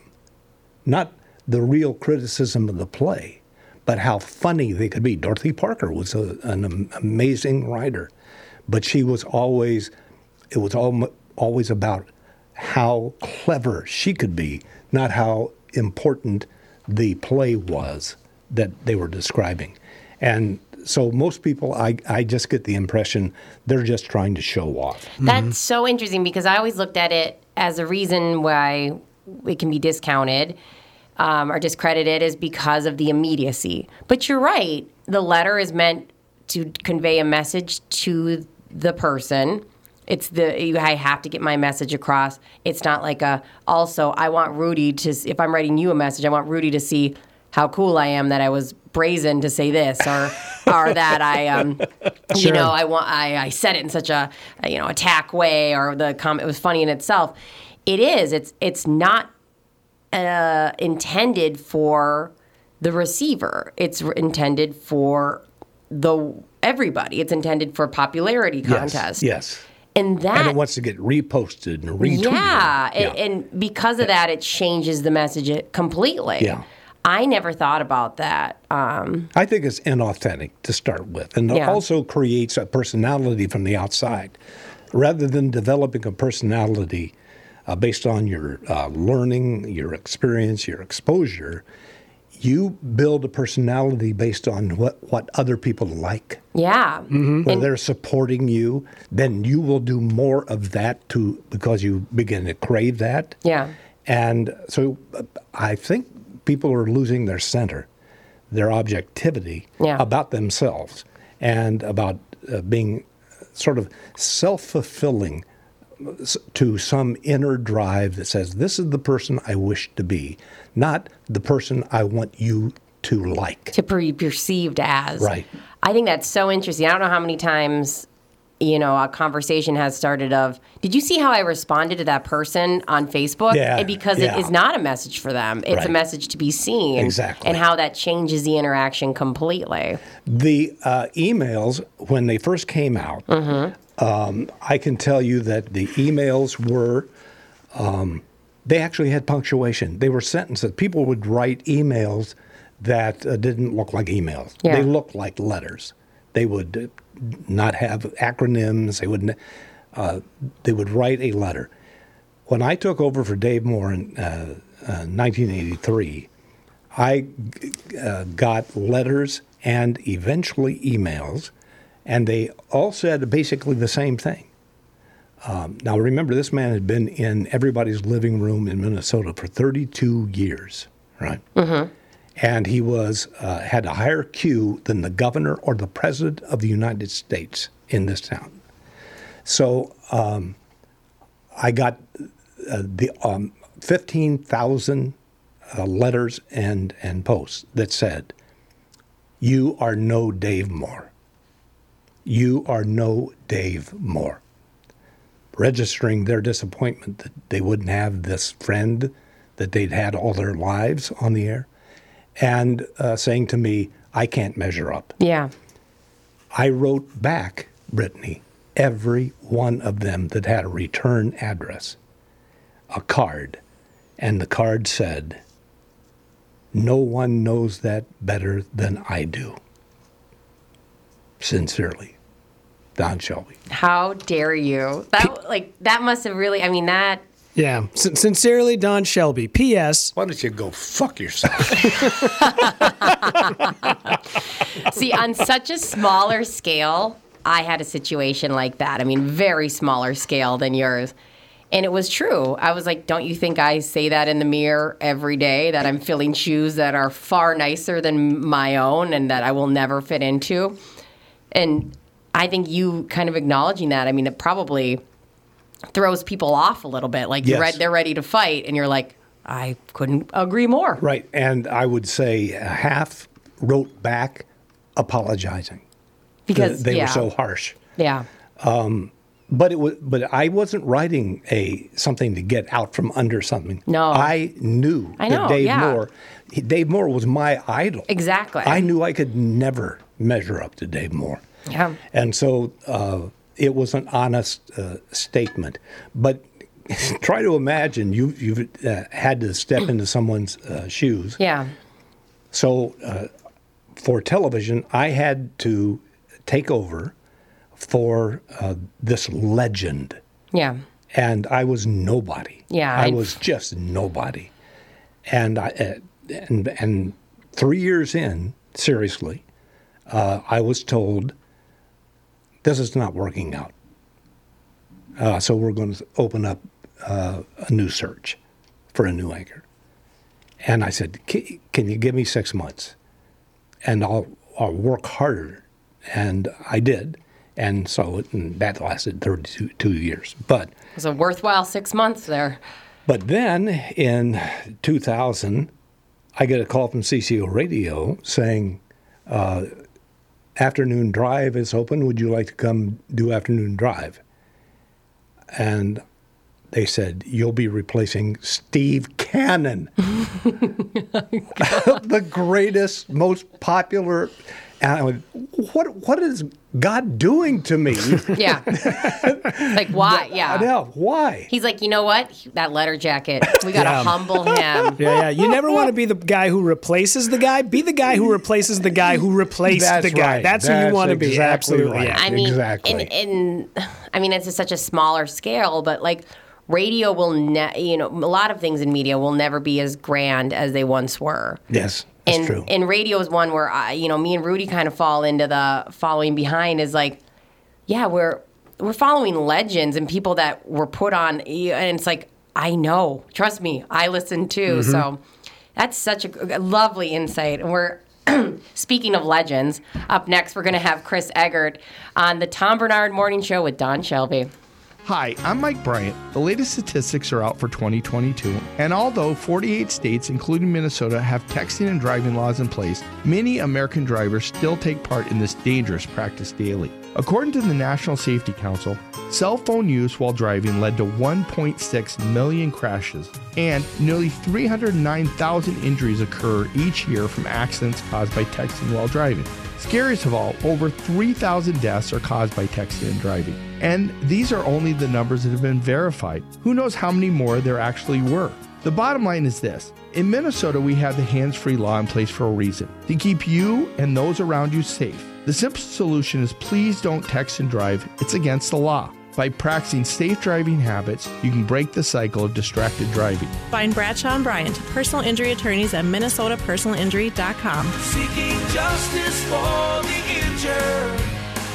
Bradshaw and Bryant. Sponsored by BetterHelp. You ever feel overwhelmed, anxious, or just need someone to talk to? BetterHelp is here to help. Their platform connects you with licensed and experienced therapists who can support you in achieving your mental health goals. Here's where it gets cool. With BetterHelp, you can schedule sessions from the comfort of your own home or really anywhere you are and at a time that works for you. No more worrying about traffic or long wait times in a therapist's office. BetterHelp therapists specialize in a range of areas from anxiety to depression to relationships and self esteem. Plus, their service is more affordable than traditional therapy with no hidden fees or long term commitments. And the best part, like I said before, you can do it from anywhere you are. Seriously, if you have an internet connection, you can use BetterHelp. Don't wait any longer to prioritize your mental health. Visit betterhelp.com today to start your journey towards a happier, healthier you. Discover your potential with BetterHelp. Visit betterhelp.com slash bdub today to get 10% off your first month. That's betterhelp, H-E-L-P dot com slash B-D-U-B. Without the ones like you, who work tirelessly to keep things running, everything would suddenly stop. Hospitals, factories, schools, and power plants, they all depend on you. No matter the weather, emergency, or time of day, you're the ones who get it done. At Grainger, we're here for you with professional grade industrial supplies. Count on real time product availability and fast delivery. Call clickgrainger.com or just stop by. Grainger for the ones who get it done. Get in the zone, AutoZone. Welcome to AutoZone. What are you working on today? Ah, starting trouble. No one likes that. We'll get you set up for some stronger starts.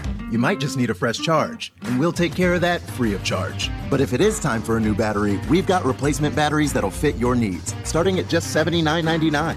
You can learn more about our battery selection at AutoZone.com. That's what makes us America's number one battery destination. Get in the zone, AutoZone. Claim based on data from the NPD Group 2021.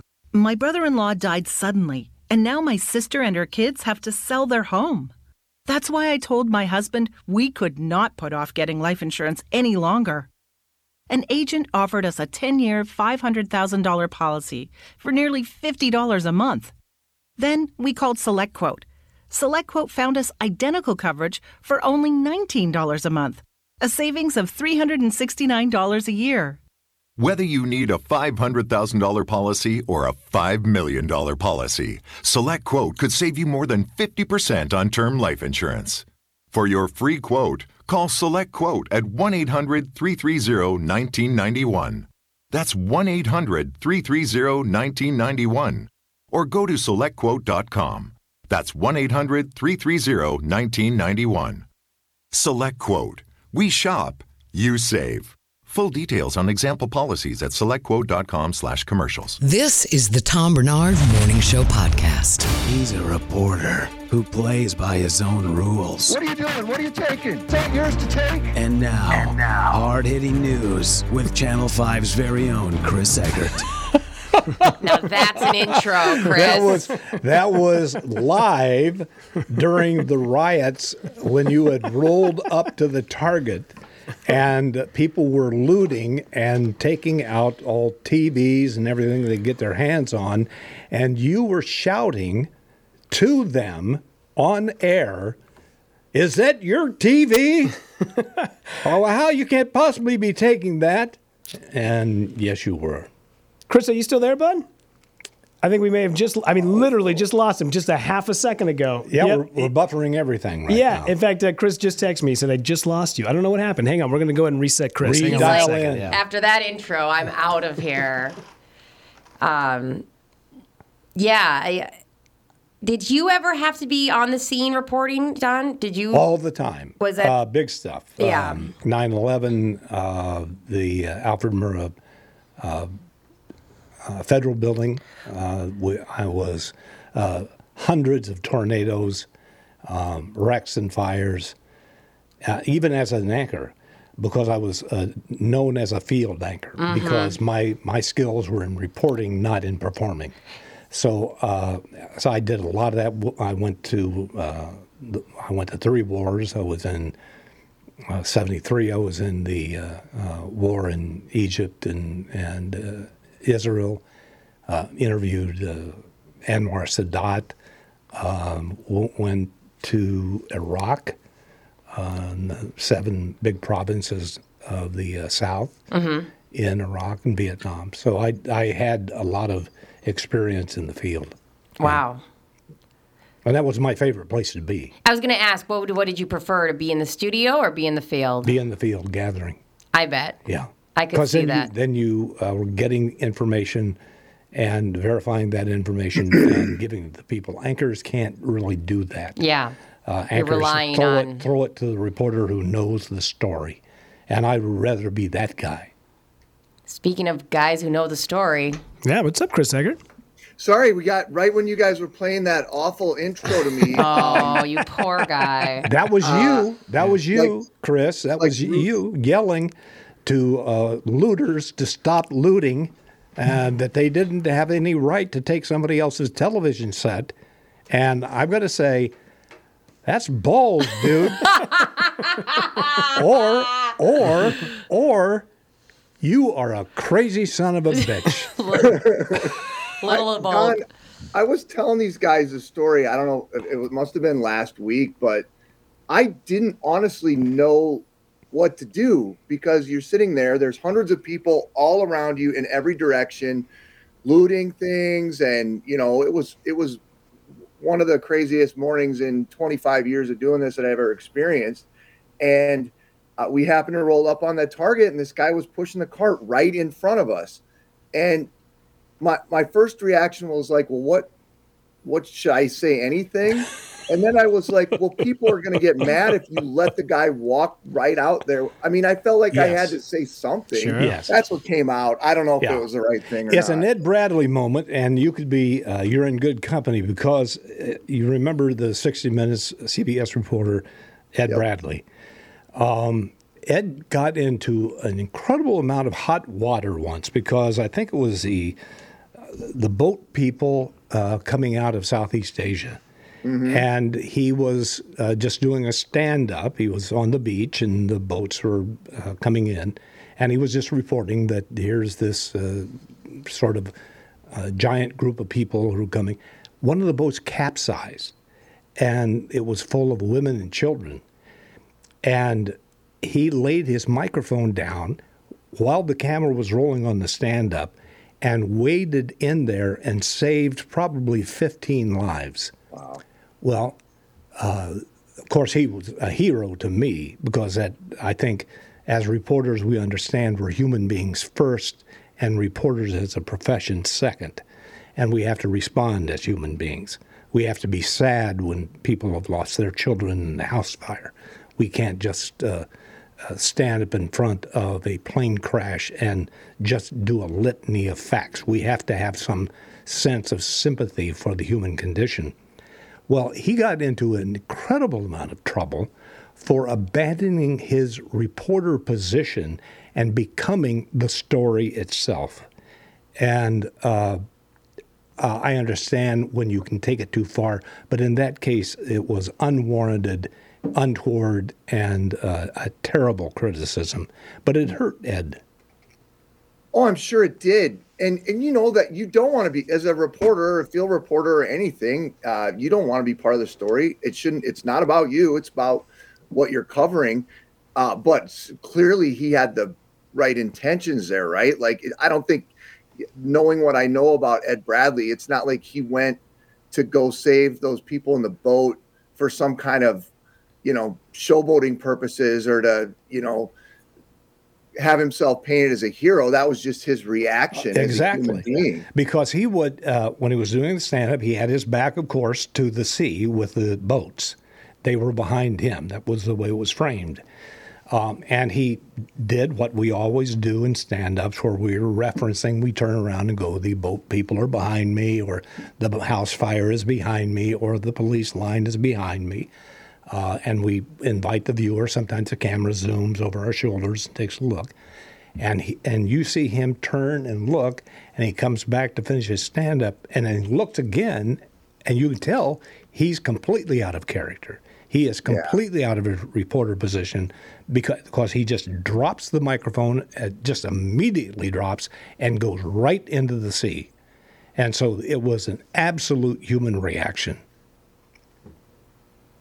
Yeah, it's it's very hard, it- particularly in moments like that. The George Floyd stuff was it was, again. I mean, we were on the air for twelve hours straight. I don't I don't even remember how long it was, but it, it was like there were there were so many weird situations, unexpected situations that that were popping up just like every sixty seconds. Yes.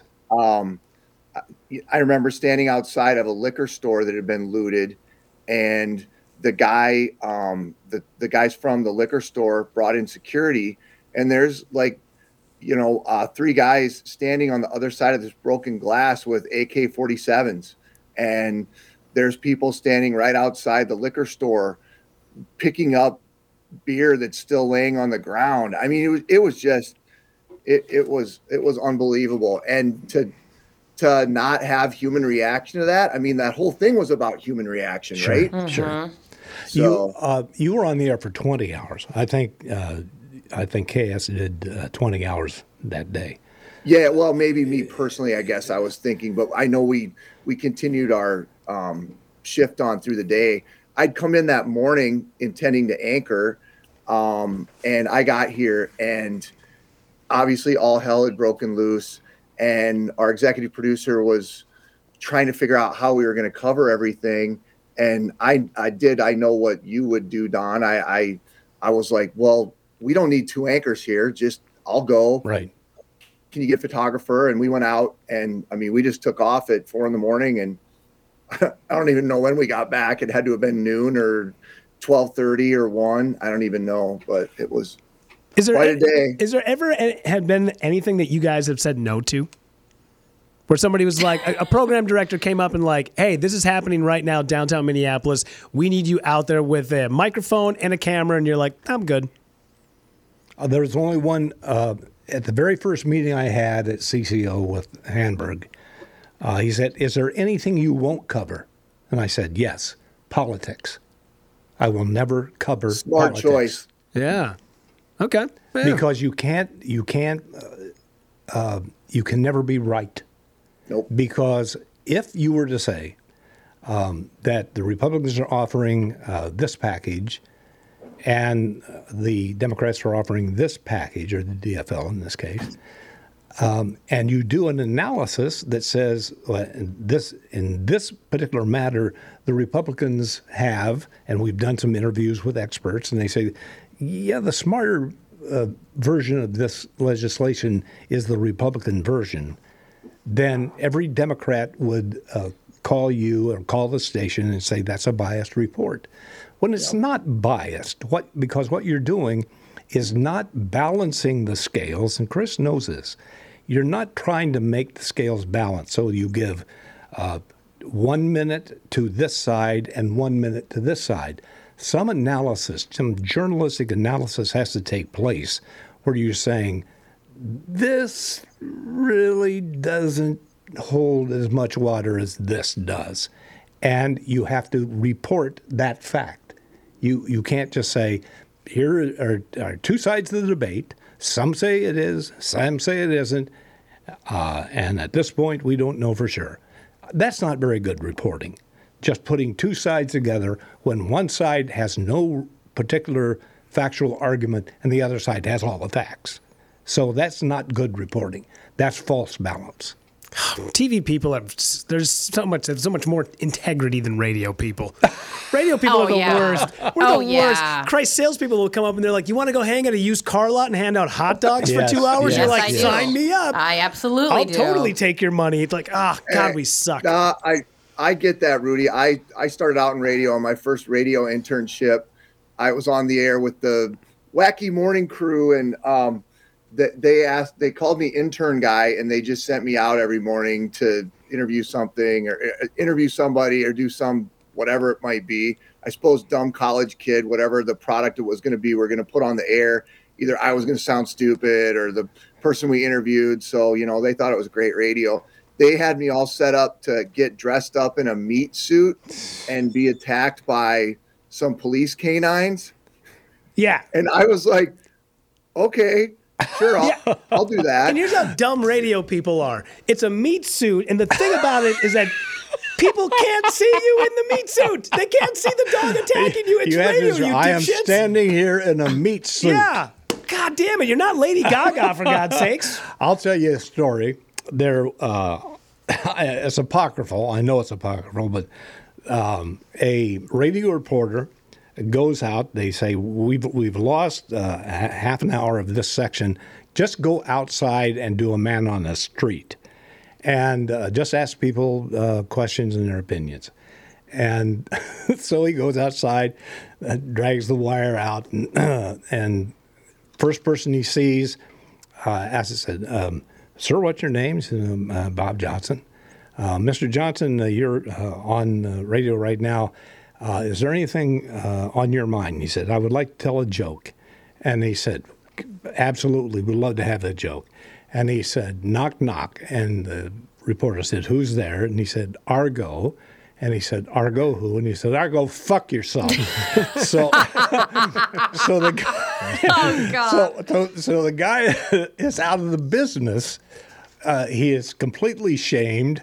He's blackballed everywhere and is out of the business and struggles. He starts at small stations. He works his way. He becomes a fabulous, fabulous reporter.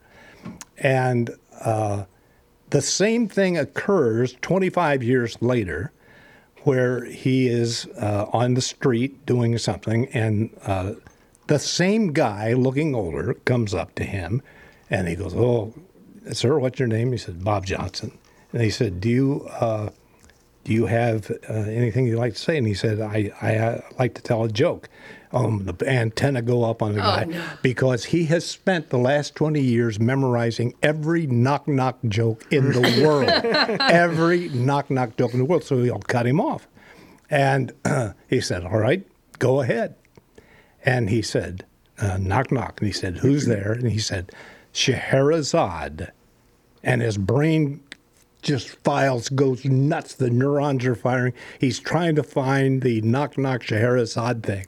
And he doesn't, and he feels safe. And he goes, Scheherazade, Scheherazade who? And he said, I'll go fuck yourself.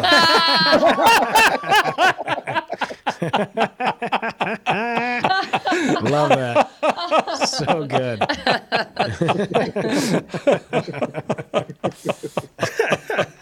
Chris, how many times has Megan Newquist told you to go fuck yourself on the air? well, not on the air. Not on the air, you but know, off I the air? won't. I won't Yeah. say we're all very comfortable with each other on this morning show because we've worked to, with together together for I don't know maybe eight nine years together. Sure. Just just the morning team. So uh, we do speak very candidly to each other. Yeah. Um, which is always in, in, in endearment. It's never in a Absolutely. way. Yeah. Speaking of, uh, you guys got any uh, hot news? Any hot Wabasha talk? Uh, Uh, well. I, I know you guys have come to trust me as your grumpy old men festival Thank you. news. Yes. Um, Absolutely. Oddly enough, I do have something going on with grumpy old men again today. Hot damn. So we're after the after Minnesota Live today at nine. I am going going out to shoot a story with a very well known um, location field scout who lives in the Twin Cities here. She scouted all the spots around town for Fargo, where they shot all that.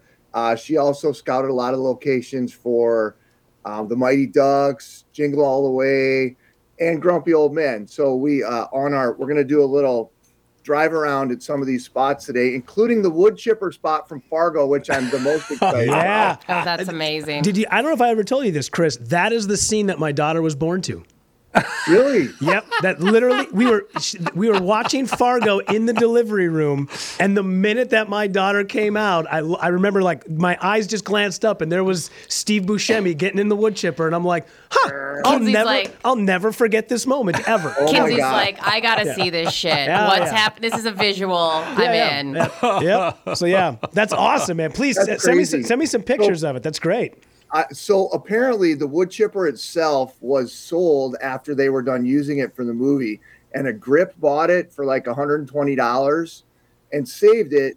And he just recently sold it to the city of Fargo, you know, the Uh-huh. actual Yeah, Fargo, sure. for like $22,000. Wow. 120 bucks for a wood chipper? Hot damn, man. You got Yeah, that I for know. a steal. But also, what a weird thing to attract people to your town. Yeah. Sure. Yeah. Like, come visit Fargo, where the movie wasn't shot. and but here's the wood chipper. Yeah. Well, they still have a museum of Ed Gein in Wisconsin. So yeah, Oh, yeah, sure. yeah, yeah. So you got a lampshade made out of skin. I don't think it's there, but you get told the story. yeah. Huh. Well, that's awesome, man. What uh, by Yeah. by chance? What's this woman's name? Do you know? Uh, Ann, Ann Shapiro. Oh, Ann Shapiro. Okay, right on. I know a lot of people in the business, but I don't think I know that name. I'm obviously Uh, it's not No, very. Unless I just let me hold on. No, I, I imagine you're probably correct. It's it's Ann. I know that for sure. Yeah. Um, and she probably wants to kill me right now because I've been emailing back and forth with her about seven trillion times to get this set up because we've got to get it shot before the Oscars, which run on Channel Five, like not this weekend but the next weekend. Uh-huh. So we're trying to get it all wrapped up between now and then. But Chris, take us behind the scenes for just a minute on the amount of work you have to do um, that 20 years ago uh, people in the business didn't have to do. They would do a story and it would uh, go on the air, uh, radio or TV, and then you were basically done. Uh, head home. Yeah, But now um, you've got all the digital platforms. You've got to write uh, stories for every one of your shows, different versions, save back video, save back sound bites so that story looks different, has a different tonality for the time of day, and then uh, writing uh, updated digital copy, changing it as you go as new facts come in. It's, I could not do the work you're doing today. It is definitely a whole different ball game when it comes to that because I, I know when I first started doing this, it was like you go out, you shoot one story, your story's done, it gets edited, you put it on TV, that's the end of it. And yes, now um, there are multiple versions of the story get done. They're going to air in multiple newscasts. Then they're also going to air in other TV shows like Minnesota Live, Twin Cities Live. There needs to be a digital version of it, as you were saying, Don. And this particular story, it wouldn't be updated. But if you are doing a, a you know, a day of news story, like a breaking news story or some, uh, you know, criminal or court case, that needs to be updated throughout the day. And then uh, you'll do multiple hits and multiple shows. Oh, and also please post 15 things on Yes. social Oh, media I every day forgot that. too. Yes. My By the goodness. way, social media, the job that does not pay you anything, you get absolutely nothing Right, yeah. for being on social media other than helping to, um, you know, spread our brand. Yeah. So Yeah. So the contract says other duties as a Yeah, side. yeah, yeah. Right. Our, our field reporters, and I only I say get to do it because I love to report, but I don't do it on a daily basis anymore because I'm always in the studio. But the, I mean, it's like they barely have any time to even get anything shot because they're so busy trying to get all the 17 different jobs that need to be done with the little bit of content that they get, you know, distributed the right way. And it, it's definitely a different deal, that's for sure. And if you're, uh, if you've turned into somewhere, and I know you have, but journalists who uh, really take their craft seriously will uh, do things that uh, the audience may not understand. But for instance, if you were a freelance writer and you go and cover a uh, story of whale beaching on a whatever, San Diego, and that's the story, and, and uh, you take the photographs and you do whatever, now you've got to shop that story. Now you're going to shop that story to the Wall Street Journal, to the New York Times, to the Washington Post, to the Los Angeles Times. I mean, uh, yeah, and then you're going to go Red Book. Then you're go- and so you have to write in that style for each one of those stories with different kinds of leads, with different kinds of photos. And so the same is true with the uh, proliferation of television newscasts on every channel. People are putting stories because it's cheaper to do news than to buy syndicated programs, and you get to keep all the money generated from the uh, advertising. So it's a better model for the station, but it it makes journalists say, well, this is the four o'clock show, or this is the five o'clock show, or this is the morning show, or this is the 10.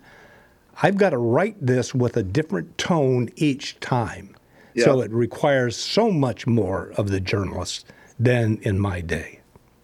Yeah, that is a that is a something that has changed so much. I think even from the anchoring standpoint, when you used to anchor one half hour newscast, one half hour newscast, or or two half hour newscasts at best, and and you had a pile of paper scripts in front of you. You'd already done your copy editing. You were ready to sit out there, hold your scripts, present that show for a half hour, and then you know uh, go on a lunch break or something. And that that doesn't work that way anymore now at Nope, all. nope. We've got the computer in front of us.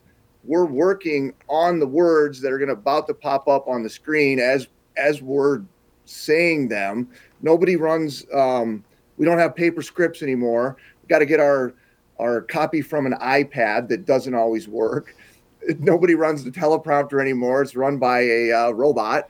And oh, by the way, please do your social posts and set up. Oh my God. Set up set up twelve stories and segments that we can do over the course of the next couple weeks for your other seven jobs that you have. So it, I mean, it's it's definitely different. I, I I miss the good old days in some ways. That's for sure. And you, somehow you've got to work into that incredible schedule uh, the mind work it takes to create the next seven stories.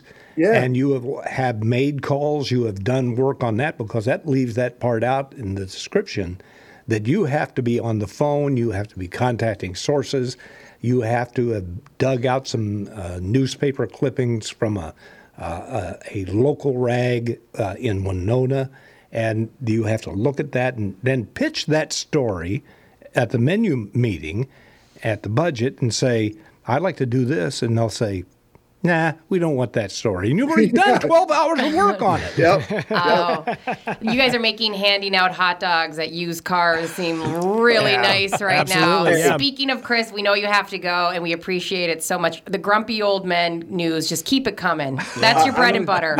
Whenever, as I consider Don one of the best journalists to have ever worked in this town and probably even beyond that, I love to be here with him and explain to him all the hard hitting journalism that I'm working on. We love it. We love it, Chris. You're the best. Thanks, Chris. Yeah, guys. Awesome. I do have a question for you, Don. Uh, when you talk about different tones for different newscasts, what do you mean by that? Well, if you have a morning show, people are not in the uh, mood to have a blood and guts, hard hitting piece. Okay. So you uh, do derivative leads, you back into the story, you soften it, uh, and you don't make it as sensational.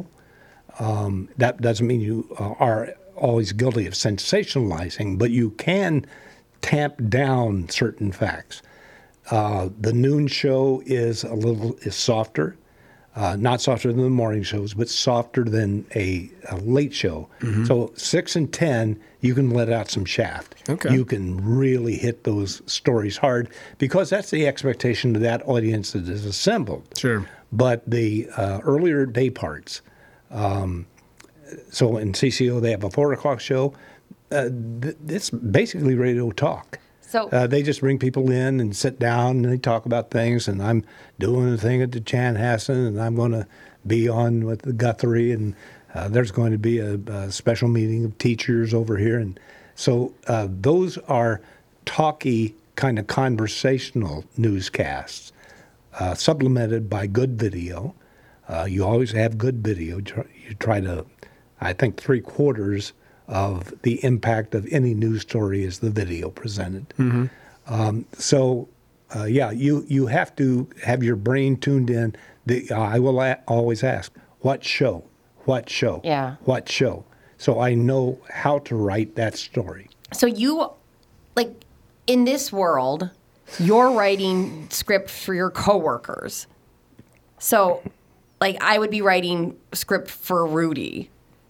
Is that what you're saying? So, like, as a reporter, you write a story that's for yours, but you know that like somebody later will read it, so you have to write their what they're going to say. The um, for the anchor to read. Yeah. Yes. Well, what I'm talking about is that would be called the lead. Okay. The lead in, um, and all you have to do then, and, and if you do it often enough, it becomes very easy.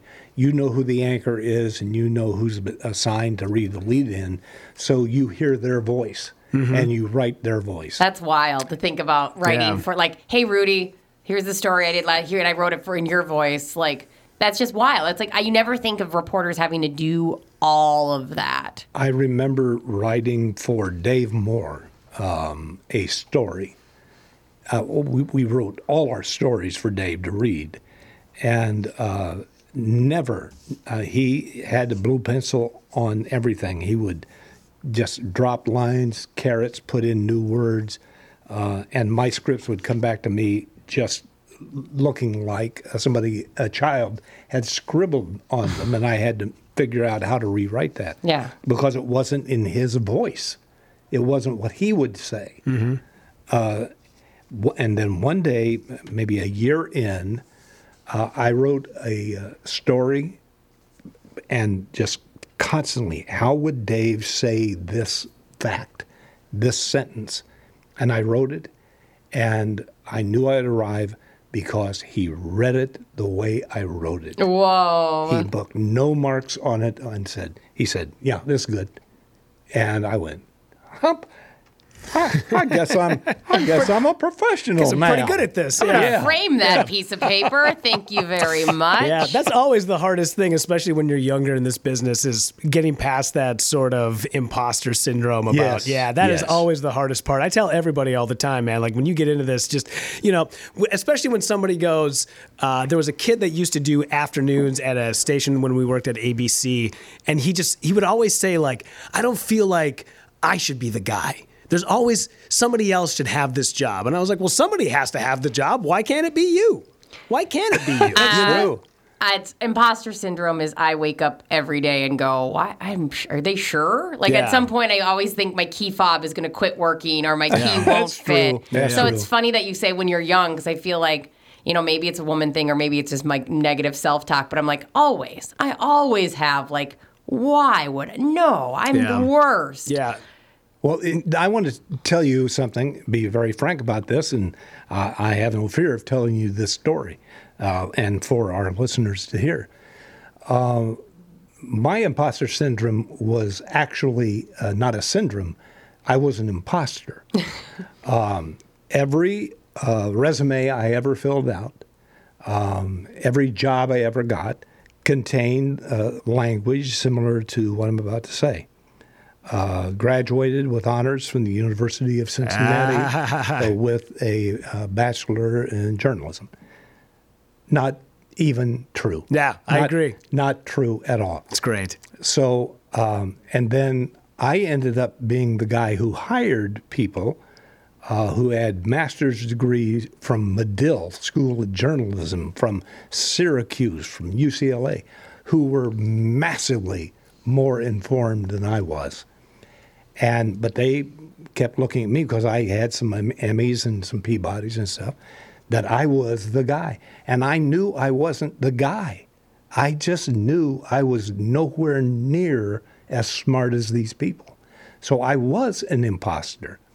When I retired, Rudy, I went to Metropolitan uh, State University and got my degree. Shut, God damn it, God damn it, man. Yes, Oh at my the, God. At the age of 74, I graduated with cap and gown God damn it. from Metropolitan State University, and I now have a degree. That is well. First off, it's fantastic. What a, an amazing story. Uh, my resume also says I graduated with honors from the University of La Crosse, Wisconsin, and I never stepped foot on the campus. They have, It does. Your resume says that. Absolutely, yeah. But luckily, like I'm in a business where it's all No about who you know. I Yeah, know. so it doesn't matter anyways. But uh, it, it's great that you do say that because why I started putting that on my resume was because when this business can sometimes it's ups and downs. Like sometimes, as I said in a meeting recently with Brittany, uh, sometimes you're on the biggest morning show in town, and sometimes you're selling couches in a mall. That's just the nature of this business. It, you know, when you're good, you'll work, but there are times where it's a little lean. And I was kind of going through this spot where I was having to like uh, interview at ad agencies, but my resume was so thin. You know, like there wasn't really a whole lot on it because I had just worked in uh, in advertising and in media for so long. And one of the things that was asked about me is they said, you know, you have 20 years of business and marketing. How come you don't have a marketing degree? And I said, because you just said it. I've been working for 20 years Yeah. in marketing. So that's why I don't have it. So then I just started writing on my resume that I just had a degree and nobody ever questioned it. I was like, I should have been doing this two decades ago. Yeah. Yeah. So right on. Well, Gelfand just walked in. He did. Yes. Yeah. Fantastic. Yeah. Michael Gelfand is in the house. Yep. Up next, we're gonna have Mike Gelfand. We're gonna get them all situated here on the Tom Barnard Show without Tom Barnard. You're welcome. 14 rounds of golf for only $90? You betcha. The Minnesota Golf Passport is back and available now at skornorth.com. As a Golf Passport cardholder, you are entitled to 13 18 hole rounds of golf for just one low price of $90.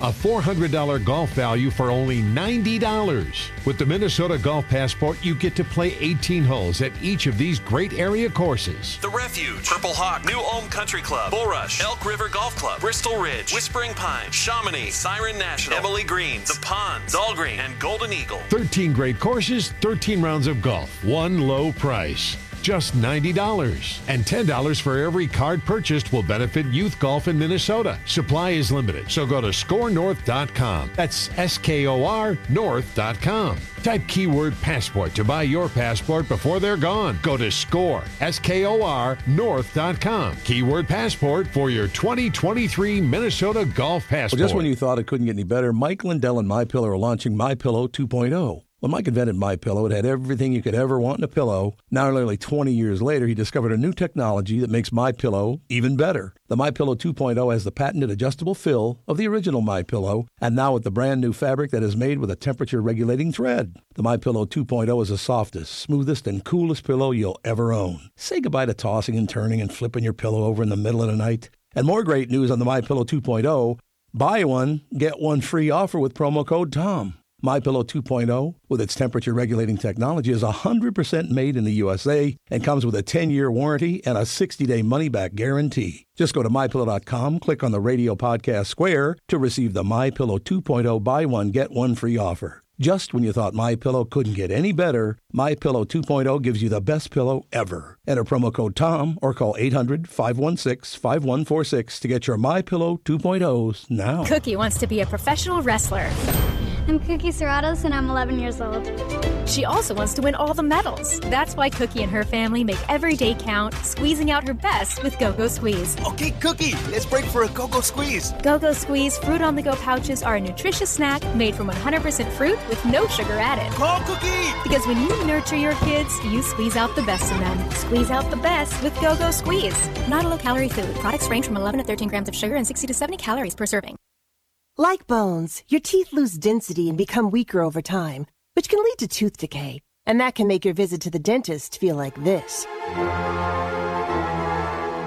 But if you want your dental visit to feel like this, try Crest Densify. Crest Densify actively rebuilds tooth density to extend the life of teeth by remineralizing enamel.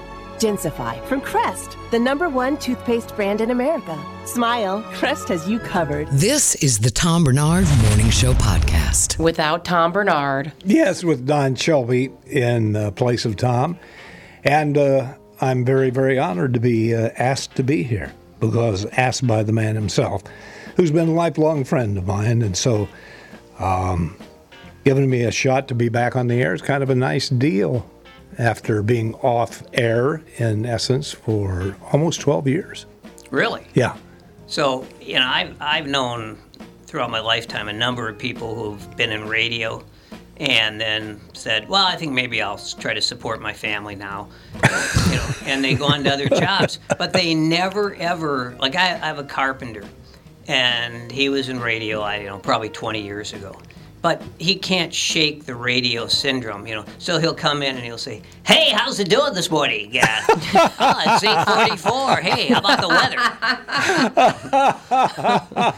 it's it's radio, you know. You get infected. There's That's nothing right. you can do. The first voice you learn when you're just starting out Mhm. is the uh, rock and roll disc puke. jockey voice. The puke. Yeah. Yeah. And and and who who did that? Uh, Bob, the a great catcher, not the great catcher, but the catcher who later became uh, studio voice for the uh, uh, uh, baseball team. Was it uh, Garagiola? No, uh, I always mess up his name. Oh, studio voice. Bob. yeah. Bob. Anyway, Bob Casey. he he always talked this way. Yeah. And he and and Tom used to do a bit with John Gordon w- w- about John Gordon, wondering if John Gordon uh, talked that way when he went home. Yeah. If he'd just say, "Hi, everybody. I wonder if we could have just another cup of coffee here." and, and John Gordon had this unique way of calling baseball games. Later in his career, he didn't even bother with strikes and balls. You know, Yeah. he just keep talking. Say, "Ah, down Rochester, looks like they're going to win this one four to two tonight." You know, uh, let's talk about the farm clubs. And but but he also had this gift. He'd say, "Well, and." Uh, it's a long fly ball. This one's hit to deep center, and now the shortstop's going to catch it.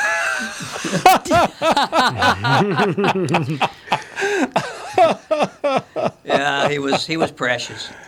I love John Gordon. Hey, speaking of uh, baseball announcers, have you guys ever heard the audio of? Uh, oh, I'm spacing on his name now. Why? Uh, Brewers, longtime guy. Um, who calls the Brewers games? Oh God yeah, I, I, the yeah. Um, gosh, I, it, it um, Brian Anderson? No. starts with a U. Yeah, Bob Uecker. Bob There- Uecker. yeah, That's yeah, who Bob I was talking Oh, about. Yeah, Bob Uecker. yeah, Yeah, Uecker, yeah. right. Remember, he used to do the commercial Oh, when, uh, And when, and when, where are my tickets? He go, I must be down in the first row. well, you know, I I, uh, I knew him just a tiny bit when I was covering baseball, and uh, he was probably the most obscene of all announcers. Really? Oh yeah. What, in what way, Mike? Uh, just filthy, basically. And that says a lot coming from Mike. Yeah. it does take a lot. Yeah. well, there's like some there's some great audio of him in Cincinnati when the Brewers are playing the Reds and the Brewers are winning like it's something silly like 17 to three, and at like the inning seven, he's like, uh, "It's two balls, one strike." So, do you guys notice anything weird in the lobby yesterday? And the guys on the you know doing the call with him are like, uh, "Yeah, yeah, we noticed there was some things going on down in the uh, the lobby." He's like, "He's like, yeah, uh, let's see, uh, uh, low and inside, two and two. Um, yeah, I noticed there was a lot of people walking around dressed up like animals." And then all the guys start to laugh, and they're like, "Well, that's a furry, Bob." And he's like, "That's a what now?" He's like, "That's a furry." And you hear like a moment of silence. Then you hear you can hear like the ball hit the mitt, Yeah. and he goes three and two. Oh, what, Oh, yeah. the, what the hell's a furry? And then everybody starts to laugh. They're like, hang on, pull the mics down. They pull all the mics down. So you hear the white noise of the microphones get pulled out. And then you the mics come back up, and Bob is like, oh my God, what? Do people actually do this? And then they have like a 10 minute conversation about furries, man. It's like one of the best pieces Yeah. of baseball history. He probably just didn't know there was a title to it. He's Yeah. been doing that for years. He just didn't know the formality of Yeah, it. Yeah. Like when I explained to a an older friend of mine what the shocker was. Yeah. And he went, oh, there's a name for that? I've been doing that to my wife for years now. It's like I love when you learn the titles.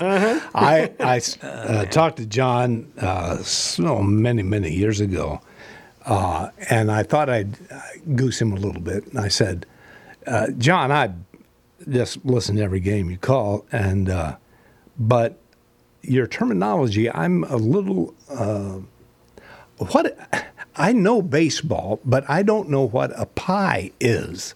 What is when you when you say that there was a, a pie? What are you talking about? And he goes, I don't know what you're talking about. and I said, No, uh, let me. So, so uh, here's the windup. and the delivery, and it's a bowl of pie. you know, you know, when I was covering the Twins, uh, Herb Carneal was doing the play-by-play. Yeah. And uh, Herb was a Herb was a he, he always had the kind of long face, especially on the road. He was he was a guy who was somewhat embattled by various things. And but I'd I'd see him, uh, you know, Herb and I would have breakfast, and I'd say, uh, "Well, uh, Herb, uh, did you get a good night's sleep last night?" And he'd say, "Oh, Mike, I didn't sleep a wink. They were- they were partying all night long, and and anytime I ever asked him, "How'd you sleep last night?" It was always the same thing. Oh, I couldn't sleep a week. A wink, Mike. I, I just it was horrible, Mike. Herbie said one time, uh, and this was later in his career, um, because uh, Joey was coming up to bat, and, and, and Joey had been hitting that rap down. He was at 400 Mhm. at some point. And uh, first three at bats, uh, he either strikes out or grounds out. And so the color says, uh, uh, looks like uh, looks like uh, Joe's gone into a slump. And the next time uh, it comes up, Joe hits a home run, and Herbie says, and uh, that slump didn't last too long. never wrong. You can you never wrong. You just Well, you know- massage it a little bit. You know, uh, of course, Joe McConnell was his color guy for Yeah, quite a while, right. and Joe was a good friend of mine. And uh, but Joe, uh, Joe, uh, and I, I don't say this to. I mean, he's not around anymore, unfortunately.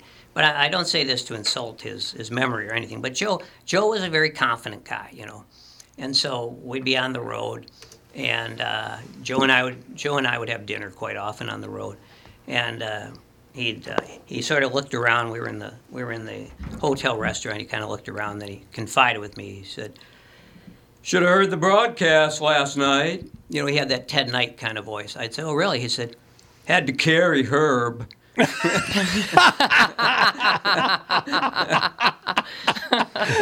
Ah, the memories just come flooding back. oh my goodness! Well, you uh, you are still around, and it's uh, great to have uh, your wit and your charm and your knowledge and. I don't know about vast- charm, but I'll Well, go. I'll go with I, knowledge. I was just bullshitting I about charm, but Yeah. uh, but I but I do have to say, when you walked in the room, I thought your dad was walking in the room. You, you're looking Uh-oh. like Lou. I got his me. ears, that's for sure. yeah, and that was always my dad's most prominent feature. Yes. his ears. Yeah. Oh, what a lovely guy. Oh, great guy. And and by the way, his ears were not just decorative.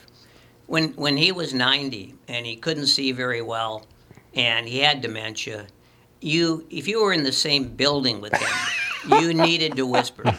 He just heard everything. There were trumpets. And, yeah. and he was, of course, everything he heard made him angry too. So Sure. hey, hey, Mike, can you pull that microphone a little bit closer to you, bud? Sure. Yeah, there we go. Right on. yeah, this is the kind of a new thing here. I- Right? Yeah, They're yep. fancy. Yeah, yeah. The microphone has its own screen. It's and ridiculous. Yeah. If you don't mind me asking, I guess I've never heard the story. Where did the nickname Stretch come from? Well, the first uh, when I met when I met uh, when I met Dave, the program director, and Tom, uh, we uh, and, and I, I met Tom because I was uh, at the time uh, I had I was I was the local correspondent for Ad Age. I'd worked for the for the Tribune, the Minneapolis Tribune, for ten years, and then of course they had the merger, and then they were basically we had a pretty good guild, and so they were they were offering anyone who wanted to leave uh, a year's salary and five years of medical insurance. And at the time, that was so long ago that the medical insurance was considered to be just like a, a, a just a throw-in, you know. Yeah. Now today, you'd, you'd, you'd say, the hell with the money. I just want the medical insurance. So anyway, I did this thing on. I wrote a story about Tom because Tom was the, the hottest voiceover guy in town. And, and then I got to know Dave, the program director, and uh, we, we kind of kind of started to hang out. And um, and they they had this weird thing going on. Uh, what was Tom? Where he had he had like a series of bobbleheads on top of the television, and then he would rearrange them between batters, with, depending on whether the Twins were doing well or not. And I, of course, had covered the Twins, and since I covered the Twins for a number of years, I didn't give a damn whether they won or lost. You know, I mean, it's like you, you see your sausage being made, right? Mhm. Yeah, you're in the locker room. You don't, you know, it's no, no big deal. So anyway, I started. I I was doing some stuff at the track, and so after I met these guys, I said, you know, I should call in. This is when the tr- Canterbury was actually doing well. You know, one of those two years. And uh, so I, I said, uh, I'll just, you know, I'm at the track every day because I was doing a show out there. I'll just, uh, and I'll, I'll call in my pick of the day. So that's what happened. I called him my pick of the day, and and uh, you know, he said, well, you know, who is this or something like that. And I and I just said something like, uh, it's uh, Stretch. And then he said, uh, oh, okay. And then he started calling me the Stretch Monster. And so that's how it all began. The stretch part, I did not think of it as sort of an ironic commentary on my uh, height, which even today is diminishing. But, um, but you know, I just thought stretch, stretch drive. Uh, so then I just uh, then then I started doing football picks, and I came in like uh, I, I called them in a couple times. They said- They said you should come in and do them. I came in, I did them, and then I left. And then the next week I came in. They said you should just stay for the whole day. And then I came back the next week, and they said you should just stay for the whole week. and that's how I stumbled into radio. Huh. I was thinking it had to be something with baseball because, like, you throw from the stretch, or maybe you just took a career Yeah. that everybody thought wasn't going to last six months and you stretched it out for 40 years, something like that. Yeah. Well, you know, that's that's I I just thought it was a just kind of like a you know one shot deal. Yeah, and all of a sudden I found myself 25 years later still doing it, and I just well I woke up one day and said, "Oh my God, I've wasted my whole life." Sure. I'm glad they chose stretch instead of the final furlong. Yeah, that wouldn't have, yeah. that would not have worked that well. you take enough abuse when you're a public handicapper. I know that's true because uh, Dark Star took a lot of abuse over the years. Well, from me, mainly. Yes, from you. And uh, I uh, I miss him. I miss Oh, Dark yeah. from time to time. He was a character, yeah. Yeah. You know, nothing he said could be believed, but that was part of his charm, right? You know, and of course, Royce wrote a column. Nobody ever said it when he was alive, but Royce kind of said it after after George uh, George Chappell was his name after he died. And uh, no, no, I, I still miss the guy. I um. I, I, I always had a, I always had a fun time with him. Sometimes he was mercilessly attacking me verbally, but you know, it, it, it happens at the track. Joe Friedberg told a uh, story at the uh, memorial service for Dark, which was held at Canterbury. Right. Were you there? Yeah. Okay. Do you remember the story that uh, Friedberg told? That uh, they were Dark was down in New Orleans doing some antique shopping, among other things, during the day, and he saw a uh, a desk that he uh, wanted, but it was way way too expensive. Then the owner drops to the floor totally unconscious. And the wife is there, and she goes, somebody do something? And Dark says, I'm a doctor.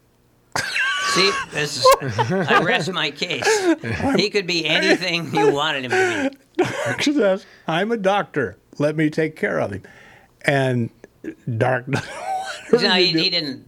He, he didn't have any reservations, despite the fact he was committing a felony. That's right. He That was committing a small, felony. that small little hiccup. Don't big worry deal. about it. We'll deal with that in post. So anyway, whatever happened, uh, the guy does recover, and uh, several weeks later, he went back down, and and uh, the guy saw him and said, "Doctor Chappell, uh, I thank you, thank you so much for saving my life. Is there anything I can do for you?" No. And he said, "Well, I I was looking six weeks ago that, that that desk over there. I like." He said, "It's yours. Where do you want me to ship it?" so Dark gives Patrick Royce's address, and the desk is shipped to Patrick Royce's Oh, house. funny. It's great. That is and to just- try to get it back from Patrick Royce was another story Yeah. altogether. Ah, God. My friends would never lie to somebody, cre- commit a felony, and then send me a desk. I need better friends. Right? Absolutely. Absolutely. Right on. I used to, uh, you know, I used to do the uh, my handicapping show at the Canterbury Inn, right, you know, right across from the track practically. And uh, this was again, this goes back to when the track was really humming. And the way I got the job was uh, George was doing the handicapping show the first year when the track opened, and I got a call after that year from the manager of the uh, of the club and uh, of the, of the uh, hotel, and he said, uh, called me up and he said, uh, "Yeah, I want you to do the handicapping show. Uh, I want you to do it every day." And uh, I said, "Oh, well, you know, that, that I could work that in." And he said, "Okay, here's the deal. Uh, I, I was paying George fifty dollars a day, but he had an open tab. You don't drink, do you?"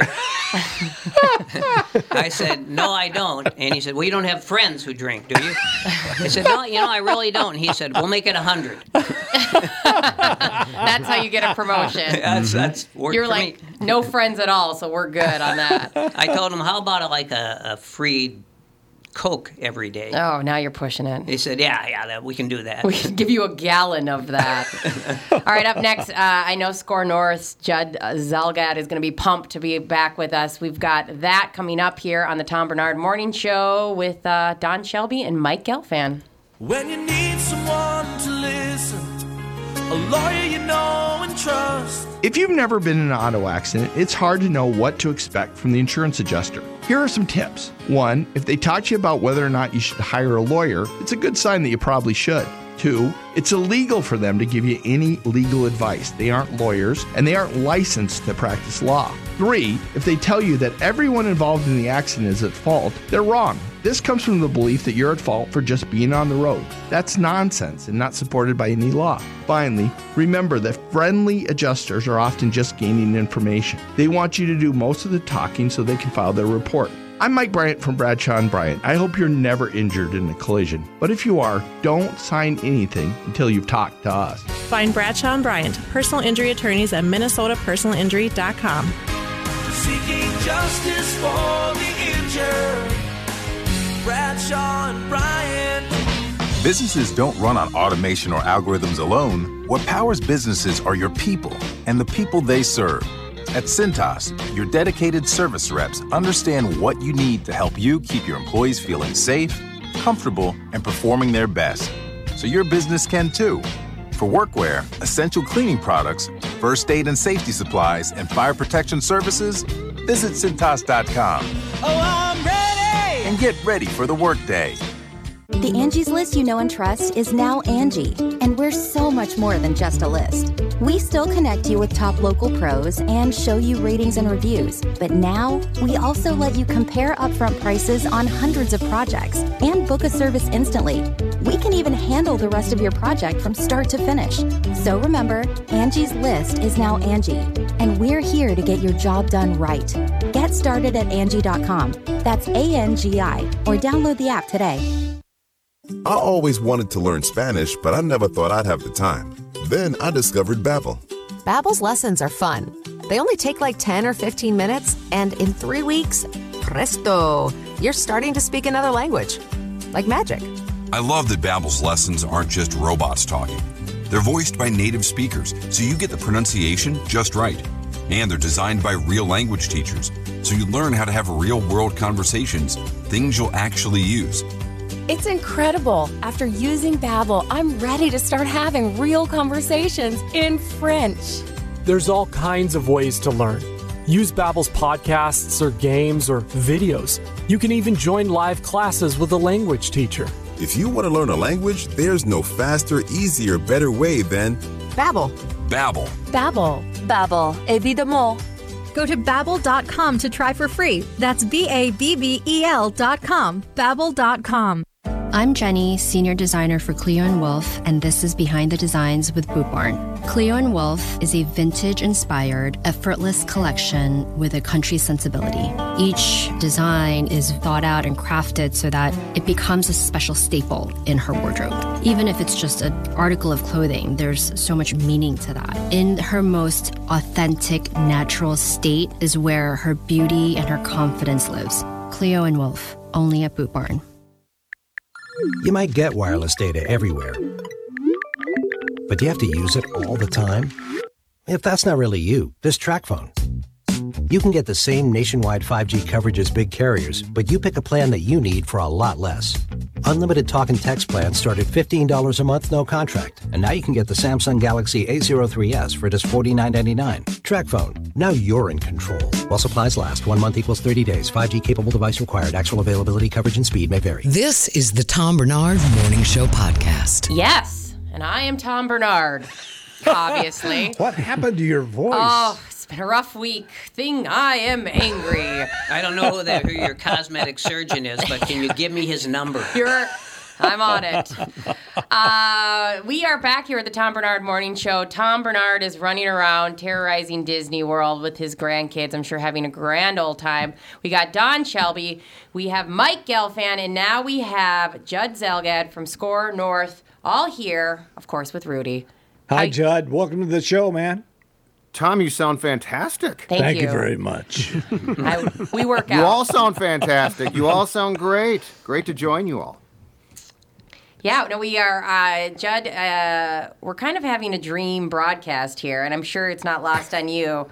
Um, we're pretty excited to hear what's going on. What's going on in sports this week?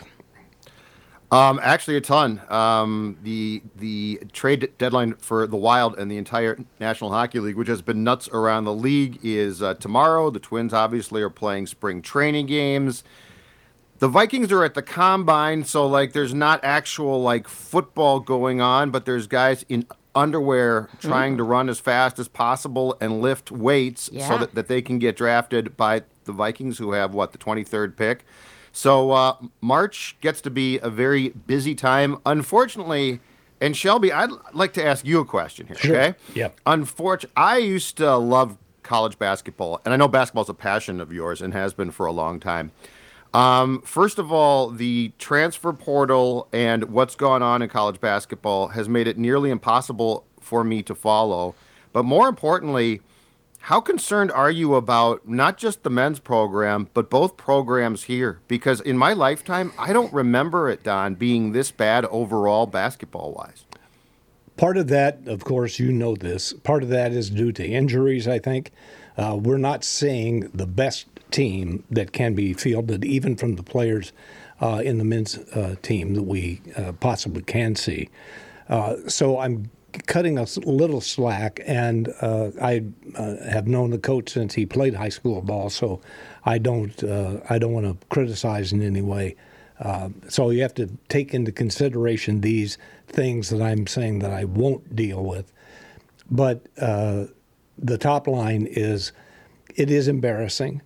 Um, we have to have a better performance. How we figure that out, whether it means a new coach, whether it means more transfer, uh, whether it means uh, keeping the best players that we produce here at home, even if uh, even if it suggests that they may be outshined by those people who are out of state. Um, I, I am I'm just in a quandary, Judd. I don't know exactly how to improve this team. I think uh, their their schemes uh, on the court are good.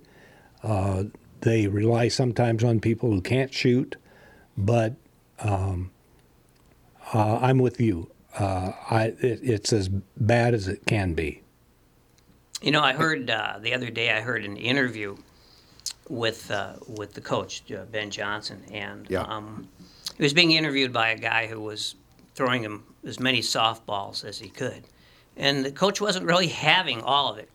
Uh, and uh, but he said to the he said, well, you know, uh, you know, Ben, next year looks like it could be a great year for you. You know, you've got you've got all these uh, guys you've worked with now, and they're coming back. You know, they'll be coming back next year. And there was a long pause, and uh, Ben said, well, maybe. Yeah, that's the you don't know who's coming back. Good for him. Uh-huh. Yeah, Yeah. no, he was I very love honest. that. Yeah, no, I, I think he's a he's a solid guy. Obviously, Yes. now whether whether Yes. he can resurrect this team, who knows?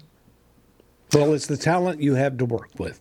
Yeah. Um, I remember Bobby Knight used to say, "I, I am not interested in finding the best basketball player to bring in on scholarship. Yeah. I'm I am more interested in finding the very best athlete. I can show them how to play basketball right. Uh, I want the best athlete. And so the combine is like this in the NFL because it tests every possible uh, variant in a person's ability. And oftentimes, as you guys know better than I do, uh, they will come in and say, I'm a wide receiver, and they'll say, No, you're a quarterback. Uh, or I'm a quarterback, and they'll say, No, you're a defensive back, because that's what we're finding in the stats. And I think something like that needs to be done more with uh, basketball players. What makes me uh, sad here, here, though, too, is I don't know how you stop this when kids can basically spend a, a year here, right? And things don't go well. They don't play a ton. The team's not good. And now they can- just immediately up and leave. Like, that's my thing is how do, if you're Ben Johnson, how do you build continuity, right? When a kid who is, you know, 19 who so so like perspective is not a big thing here at 19 can just say you know what that was no fun this team stunk i just got a call from duke north carolina take Yes. your pick Yes. i'm gone that's the thing you know clem could keep kids here and you know clem grew what was i thought a fantastic program that was unfairly punished by a few papers being written for kids my god think about that now Yeah. Yeah. Not, now, of course, now course. AI can write it for you. Yeah. Now, of course, the computer writes it for you. Yes, so right. Yeah. My suggestion is this. Here's what I want to see. No matter what transpires with Gopher basketball going forward, I want Mark Coyle to call the NCAA today and tell them to buzz off. And then next year to open the season, I want that Final Four team with Clem back in the barn, and I want them to put the banners back up. Put those banners back up because North Carolina, a couple years back, if you recall, got away with a scandal in which they basically proved a bunch of players were cheating, but their default was, well, other kids in the class were allowed to cheat too, so we can't punish the basketball players only. I just hmm. want them to come back and say, I want them to find three people who were in that class back then with with that group of players to say, you know what, we cheated too. I want those banners back up. That season was great.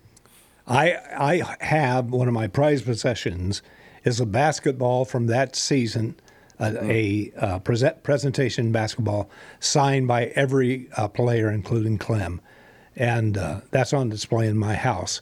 The season that never was, the Final Four that never was, and I was there at that game. And how sad is that? Yeah. I mean, that was, again, not to make light of, of this, but think about what they did, okay? Like, they weren't running, it wasn't like we had proof that they were all paid, right? Think about what they, they did. And this is where the NCAA as a whole drives me nuts. D- did you see the story? I think it was last week. So you are now able to give money to players, basically, right? Like you say, Sure. hey, you're go, go talk about this car dealership, and Above we'll the table, pay though. you. Yeah. Did you see there? There was, I, I think it was sisters. I think it was twin sisters. Uh, were going to transfer and went to Miami. And Miami last week was handed sanctions because it turned out that those sisters went to a booster's house to have a dinner while they were being recruited to be paid. I don't understand why this is such a problem with people. Like, I, I really don't get it. I, I, I guess I'm just like, yeah, you are. I, I understand, like, it's college, you are getting your education paid for, but on top of it, you're also working. It's like, Yeah. it's not like the school breaks even because, you know, uh, because this player goes there. The school makes millions of dollars every year on the backs of these college students. Why Yes. can't they make a few dollars off of it? Well, they, they make millions of dollars in revenue. They lose millions of dollars in terms of losses and profits and losses because these are not, there's a few programs, football programs, basketball programs, that, that actually make a profit. Sure. But the rest of them, and certainly including the U, they don't make any money. No. And and you know, look at they they built this lavish, it's you know sort of lavish, uh, athletic village, and they said it was going to cost 170 million. Now it's up to about 220 million. But the problem is they can't they can't pay it off the debt. So you know now 10 years later, all they're doing is trying to pay the debt. They're, they haven't gotten to the principal yet, as far as I know, and it's just a waste of time. It's a waste of money. And so, you know, my feeling is if they're not going to make, and they're never going to make a profit. They used to say, uh, when I was when I was at the U, they used to say, "Well, you know, we make money on this, and and we uh, we're able to, uh, you know, we're able to give it to the U, and they can use it for the general fund." And then after a while, they said they'd say, uh, "Well, we're hoping to make a profit this year." Hmm. And now they say it's not about the money; it's it's about the branding. Yes. we do this for branding. What a bunch of crap. Yes. And and that's why, you know, I went to the U, and I I uh, I, uh, I I'm a fan of the University of Minnesota. Not necessarily the the teams, but I am a fan of the as an educational institution. And uh, for me, I hate to say it, but if they can't ever make money, I think they should just turn turn all the facilities over to intramural sports. and you know, I mean, really, I love this idea. I we I'll make up the team mascots. I will make the shirts. I'm on it. No, I this, I used to get calls like all the time, text messages, calls, letters, because I contributed some money to a specific scholarship fund, and then after that, you know, I this this fundraiser would call me or he'd leave messages. I never picked up the phone, you know, and. Yeah, and he'd say, you know, we I know we got some exciting programs this year, Mike, and I know you'll be interested. And I, I, uh, I finally, um, I finally picked up the phone one day and I said, uh, I tell you what, Jim, um, I know you're working hard. I don't want you to waste your time, but I got my checkbook in front of me, and I'm gonna write right now. I'm gonna write out a check to the U for ten thousand dollars, and I'm gonna give it to you when you abandon all intramural sports. and I, I, I never heard from him again. I, it's a brilliant play, Stretch. That's an absolutely brilliant play. I mean, I, I know the University of Minnesota is an educational institution. I, I've gone to hundreds of games. I also went to university. I went to University High School, so I spent ten years on that campus. Uh-huh. And uh, and so uh, during those ten years, I went to a lot of football games, um, more basketball games, occasional baseball games. So you know, it's it's fun, but it has nothing to do with what goes on in the classroom. It never did. And the thing that really slays me is that is that uh, high schools have football teams. Can you imagine today? Some guy shows up there. We don't have football, let's say, and some guy shows up uh, at the uh, school board meeting. He says, "Yeah, you know, I, I just want to pitch you guys. There's this new thing called football." And I think you guys should should field a team. I mean, almost everybody on the team will suffer a concussion. Oh, probably 25% will break bones during the year. Some of them will have lasting brain issues. Uh, but you know what? The fans love it. Oh, where do I sign? Yeah, exactly. It could never It'll be great happen. for TV, Stretch. It's going to be great on TV too. Professional football. It's really going to sell. Yeah, right. Yeah, who could who would imagine that? I talked to McKinley Boston many years ago, and I uh, made a proposal because he was on the uh, NCAA uh, committee at the time. He was not just a representative of the U, but he was on the executive committee on rules. And I said, look, uh, I have a legal problem with these scholarships that you're giving um, because I think what it implies is you are implying that uh, you will give these uh, young people an education and in return for their uh, play on the field uh, or the court. And he said, yes, that is it is it. And I said, but if they leave after three years, uh, your commitment ends. Why don't you say, for however long it takes, we will supply an education until you get your degree for the amount of time that you have spent playing for us. And I think you, that might be an incentive to stay a little bit longer. Uh, if somebody says, even if you leave, go to the pros, whatever you're going to do, uh, then we, you still will get your degree if you finish the classes with us. And so that's what Isaiah did. Isaiah went back to IU. He didn't graduate, but he went back to IU and got his degree, but he had to pay for it. I'm saying if you were ever a scholarship student, you should, on an NCAA full ride, you should get the degree that you, in essence, paid for with your blood, sweat, and tears. And now maybe a, a, a basketball player, for example, could uh, could get the uh, could get the support to get a degree from the five different teams he plays on. Sure. Yeah. Yeah. Sure. So, so what are the teams that, that what are the sports that make money? It must be men's football, basketball, women's gymnastics, women's volleyball, and that would that's probably about it, right? It's it's men's football, it's men's basketball, it's women's basketball at some schools. I don't believe here, Yeah. as Stretch said. Um, and then it depends. Da- in in the South, it's probably a little bit different. But I think as far as the guys, as far as the actual uh, sports on campus here that pull in um, that pull in substantial bucks. But here's the thing to keep in mind, and here's where it's really changed. The Big Ten Network is printing money for every Big Ten school, and that is what supports everything. Now. Oh, okay. And that, They and are that is getting not going to last money. very long, though, don't you think? The Big Ten Network, um, you know, I, I think it will. I think it will because the appetite for football is so huge that that these the the crazy thing is the new deal that they just did. The Big Ten just did a deal with what um, I think it was Fox now and NBC, and then they've got their own network, as I just said, Stretch. Oh, so. yeah. I think they're in great. I think that that financially they're in fantastic shape. But yes, the majority of sports probably don't actually pull in by themselves. But I guess I guess what I'm getting at is what is the future? Uh, what is the future going to hold for sports on televisions when nobody has a television? Oh, it's streaming though. Yeah, That- well, I know it's streaming, but but the people who stream are not nearly as enthusiastic. And this is the studies I've seen as people as as you know the elderly people like me who still watch on a television. So Either, so you know, are- and, and look, just one more thing. Yeah. we're we've, we're already seeing, of course, you know, the Sinclair Broadcasting's uh, digital empire uh, cr- crumbled crumbled entirely for you know for with baseball. So we don't even know if there'll be television baseball in the future. right. It Well, probably won't be. It'll probably it'll be pay per view basically. The difference there, though, is is that, and here, here's where the, the leagues are going to absolutely clean up eventually. They're taking this stuff in house for streaming now. Mm. Like, I think baseball. If if you look at uh, Manfred's comments, not shockingly, I think that uh, baseball is in, in a position that if Sinclair and that Diamond Sports Group, which which runs the Bally's channels, defaults on payments, Mhm. baseball is prepared to take this in house immediately.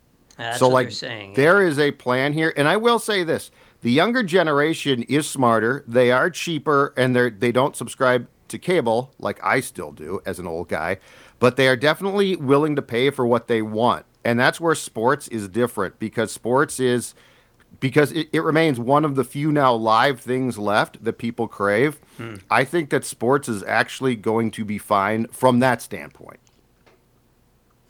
That's a good point, man, because especially like my daughter, 14 years old, uh, she has no idea what a radio is. I've been on this damn thing for 25 years, has, has never listened to it once. We'll gift her Uh, one. Yeah. So the fact that, that the younger generation is coming up with this, uh, they are going to have to figure out new ways to be able to get sports into the hands of the younger generation. Because you're right, there aren't a lot of people that are subscribing to cable anymore. You know, those days are completely gone. the fact the fact is and this is one of my saddest things okay the fact is i appreciate technology. I appreciate the future. I think kids today are are much more discerning and skeptical than my generation was which i absolutely love. But to not have the joy of ever holding a transistor radio in Oh. your hand Oh. Oh, is no. a very sad thing You guys are so old. No one cares. Nobody. you're you're you're putting something on a pedestal that I'm sure at the time you didn't even care about yourself. Sure. Yeah. I'm Say, sorry, wait a minute. I used to have one of those crystal sets. Yeah. Like as somebody who at one point listened to a disc man in her in her snowboarding jacket Yeah. would fall and like bruise her ribs. You're make you're making it far Yeah, more yeah. beautiful. You're putting Yeah. it on a pedestal. It was romantic. You Is had a baseball though? game coming through your radio at night, perhaps from a different city, perhaps KMOX in St. Louis. I'm sorry, I'm not going to give this one up. And I don't want you I, am to. with Judd. I'm with you because Shocking. my mother, who I think uh, would probably rank as one of the uh, finest baseball minds that uh, I had ever met, uh, she could have managed a uh, baseball team. Uh, she listened to three games a day during the season, from morning till night, and used shortwave radios to connect uh, East Coast, West Coast, Midwest, and uh, she just picked uh, the games, and it never stopped. And she knew every player of every team and uh, loved every second of it. What a mom! That is Yeah. a great mom. If I had a mom like that, I'd say, stop listening, make an apple pie, would you? If you had a mom like that, you wouldn't be interesting enough to be on radio. Sorry. Yeah, maybe that was Donna the Reed show stretch. Is that your thing? Yeah, it was a loss because uh, she was a horse shit cook. She couldn't You cook had to- worth a you had to pick one. Yeah, really. It Oh, was yeah. terrible. No, my mother, she she, the only thing she really uh, enjoyed making uh, typically was um, was uh, what some people would call pate. Uh, you know, it was actually called uh, chopped liver. Uh, yeah, yeah, and yeah. she had one of those. She had like she had the the the uh, the fake silver grinder. Yeah. And I, I, if I saw her loading the schmaltz and the and the chicken livers and the eggs into the thing, I left immediately because I knew after she'd packed the grinder up, then I would have to watch the worm-like entrails Right. coming out of it Yes. as she as she ground it. Yeah. Yeah. Oh. Yeah. And but uh, but it wasn't exactly foie gras. No, not exactly. It was Close. Slightly different, but you know, foie gras was a little too pricey for uh, for our people. So, yeah, she made she made that, and uh, and then in in her later years, my dad was working for Pillsbury, and suddenly she started uh, she started uh, she had this new dream that she was going to win the Pillsbury Bake Off prize, you know, for the best cake or something. Uh, I nobody wanted to break the news to her that she wasn't eligible because you know. My Oh, worked that's there. right. Yeah, Yeah. But but we ate the cake and it was pretty good and it was I thought it Yeah. was, I thought it was better than the chopped liver. Big improvement there, Stretch. And the Big thing about, improvement. The thing about what the, chop- hell? The thing about the chopped liver, or when she would make latkes on Hanukkah, is you had to have disposable clothes because you would never be able to wear the clothes again. There was nothing you could do to revive the clothes. The stench of onions. You couldn't wash it out? No, no, you never washed it. It was like going to the White Castle, you know? Oh Yeah. God, yes. You go to the White Castle and you, you have a couple, and then like three weeks later, you put on the same shirt, and, and people say, "Hey, you must have just been at the White Castle." what was that smell? Oh, it's Like, what was that shame. exactly? I think it was just Shame. really bad beef and onions. No, actually, I will tell you this: the I team did a, a piece Oh, where God. we tested, used uh, uh, high-end laboratories to test the um, Oh, no, I'm of all of the various fast food restaurants. Hmm? Coming out on top was White Castle. Oh, No. just totally the addictive. best beef of all the beef made Really? in those uh, fast food restaurants. What was the worst? I can't tell you because I think I have some kind of libel suit. Okay, we'll and there might be a off air. sponsor Yeah. at some point. Right, time, exactly. too, In that case. be very careful. Well, that, that's weird that White Castle is best beef on the way in, but it's not best beef on the way out. That's Yeah, because of the, that's the because I of the onions, Mm-hmm. and because they are never cooked. That means they come out frozen. They put them on a, a sort of a heat grill, Mm-hmm. but they uh, are steamed. They are not grilled Sure. and not fried. They are steamed, so the Oh, meat is God. steamed, and I think that makes it uh, a better product. Well, they- and they- I have to yeah. say, I spend a lot of money at White Castle. I I'm with I'm not mad at White Castle, but um, I'm traumatized by it as I shared a suburban with three brothers who played hockey and would go to White Castle and leave not only the hockey bags in there, but the old White Castle.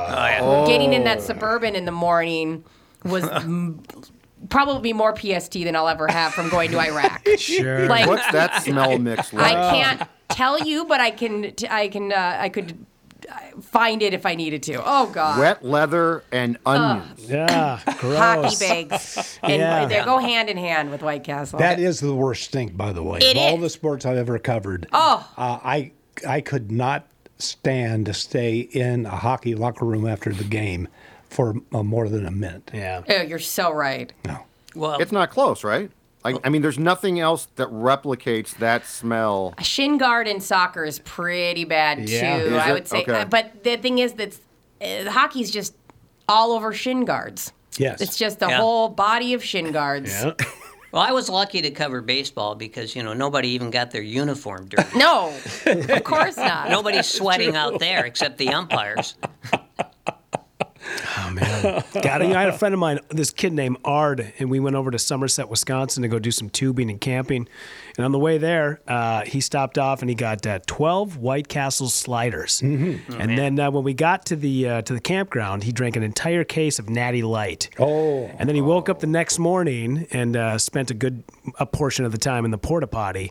And then he came back and said, "You know, I think those White Castles weren't sitting with me very well." I'm like, "Well, maybe it was the case of Natty Light that you decided to throw down all day yesterday, my man." That's a crazy move, though. Yeah. Like, if, if if you know with those two things in, in you that Yeah. all you have at your disposal is a porta potty, Oh, that's brave. That's a Yeah. crazy move. You want to do that at 8 a.m. on a Saturday at your house with running water? Fine. But doing that camping, man, that is a gamble. Yeah. And the thing about White Castle is it's okay for vegetarians to eat them because there's so little beef there. It's what is it, seven eighths of an ounce, I think. I mean, Yeah. Unless you Don Shelby's reporting is saying we're wrong. Yeah. We're gonna have to be. I know. I know your disbelief, but we're gonna have to get. A, No. I'll, I'll. We'll have to do some reporting ourselves. I can just Don, picture what's- Don shaking his head as he holds the losing hamburger in his hand. How dare My question you? is this: Was was this a sweeps I team report? Weren't they all? But I but I mean, this sounds like it'd be a perfect tease, right? In May or something. Yeah, right. Spring sweep. Yeah. You know, to Yeah. say coming that. up tonight after Rockford Files. And, and, oh, and I'm not saying I'm not saying that I watch these religiously, but whatever happened to Bill Lone? I had Bill Lone was the basement waterproofer guy, Yes. and uh, we put a guy inside inside the business. Uh, we had hidden cameras, and I met with Bill Lone, and I had called a friend of mine, a lawyer in South Carolina, and said, "Would you write up some incorporation papers for me that will never see the light of day? You do not have to file them." And I met with him with a hidden camera uh, and told him that I found uh, I found a uh, by accident uh, I would lay some uh, uh, nitrogen fertilizer up against a post that uh, had dry rot in my barn, and uh, I come find out uh, that solved my problem. So I think this I can maybe make a product that will kill dry rot in barns. And he said, "Well, does it work?" I said, "Well, I think it does. You probably might have to test it. Could be uh, this could be coincidence." But he said, "I'll take it," and he gave me a price. Told me how he was going to promote it, and so we ran that hidden camera video, and uh, it sunk him. Uh, So I, just, I just looked this up on Eat This Not That, and this is from late 2022, so just a couple of months ago. But do you guys want to know what the best fast food restaurants are with the best beef? Yes. Okay, so some of these places I've never even heard of, like Burgerville and Be Good. Have you guys heard of Be Good? No. I haven't heard of that. Elevation Burger, don't know any of that. No. But uh, some of the places around here that you may have been to, uh, Shake Shack, number three on the list. Yes. Good. yeah. Uh, number two, Panera. Nope. Who would have ever thought beef at Panera? I would, ne- I never think to have a burger at Panera. No. No. Number one, uh, Chipotle. Huh. I believe that. Yeah, when it comes to it. So here's the a other lot thing. of people love that. Yeah. I love Here's the other thing that was surprising though is that some of the honorable mentions, uh, Subway. I didn't think their meat was. I always thought their meat was Well, just super they're not- processed and plasticky. Yeah, they're not putting it in the bread. That's for sure. We learned that this Yeah. year or last year. And there's no tuna in the tuna, so that's No. safe to eat. Yep. uh, uh, let's see, uh, McDonald's, Wendy's, and then uh, on top of the honorable mentions list, Fuddruckers.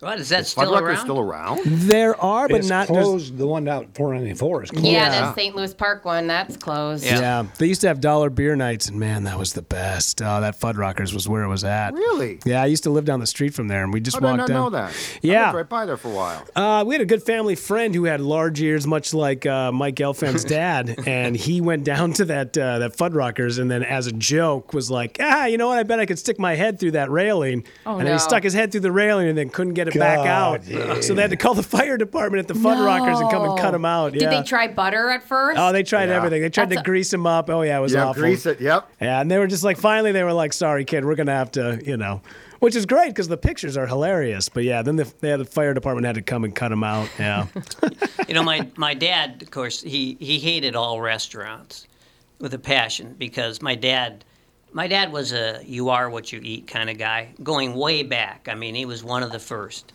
and uh, so we, he always wanted to take take uh, my sons and I out to dinner on Sunday night. This is late in his life when he was usually pretty angry. And uh, and so we would go. We would never go to a fast food place. We, we couldn't get that by him. But but for example, like we, we might go to a barbecue place. My dad grew up in Tulsa. Now he hated Tulsa, and Tulsa hated him, but he'd still like barbecue, uh, and uh, and so he'd uh, we, he'd get a you know maybe a, a, a barbecued chicken or something like that. And then when we left, I'd say, well well how was it, Dad? And he'd say, well. Now I got my fill of salt for the next year. my God. My dad, my dad didn't just avoid salt; he had a grudge against salt. he hated salt. Oh yes. I mean, salt's such a such a staple of so. Oh yeah, you can't avoid people. it really. But No. yeah, no, he, he hated that. Hated sugar, although he, he liked his you know 12 ounces of orange juice in the morning. But I didn't bother to tell him it was mostly no, sugar. don't. He's got so few um, nice things going on in his life. Like, Yeah. let him have it. Yeah. Well, well, the, the, the barbecue place he he didn't he didn't like mentioning the names of the restaurant. Well, most of, most of them he couldn't remember, but he just referred to it as the Salt Factory. Mm, nice. Salt lick. yeah. Hated all hated every place we ever went. In my dad's mind, every time a restaurant went out of business, another angel earned their wings. It's a wonderful restaurant. it just didn't matter. Hated them all. Always in a fall mood. Yeah. You know, uh, for how much my daughter eats out, I always say my daughter lives a life like she makes one hundred and fifty thousand dollars a year because I bet she eats out six times a week. It's got to be. I don't eat out that much. Her mom and everybody else takes them out to eat, but I'm like, for some reason, I can't do restaurants. I like that because it, it loses its luster if you go all the time. Mm-hmm. Like once every six weeks, I'll go and just like enjoy a kick ass meal somewhere with a glass of wine. It makes it that much more special. If you eat out twice a day, Yeah. who cares? It's expensive as hell. too. Absolutely, yes, absolutely. It's God. like yeah, I mean it's like these people who, you know, are are just just like having sex almost every month. Oh, yeah. Yeah. It's just, Too much. It's Too, just too too calm. Keep your hands off of Yeah, each other. Absolutely. I will go to Murray's twice a year and eat the silver butter knife special myself. No one else. I will not split it with anyone. It's that good. Yeah. Yes. Did Sid And- ever uh, ever uh, uh, to pick up the tab there? No. No, never. but you can still go sit at the Sid table, correct? That's yes. still there. I still I had when they uh, I think Minnesota Monthly or they did a diagram, Hmm? and back in my heyday, I had a table, a long distance I from would imagine. Sid's. Yeah. Well, that's not a bad thing there, Shelby. Yeah, but did you have a, like a, anything named after you there? No, No. no. Did uh, well, if you don't mind me asking, what's the silver plate special? It is basically a Chateaubriand. It's a, a gigantic uh, t- uh, three-inch cut of I think New York, and uh, and so there's probably four pounds of meat there. Jesus. Um, and uh, cook that medium rare with a, a char on it, and butter and the garlic toast that is unbelievable. The, the garlic toast.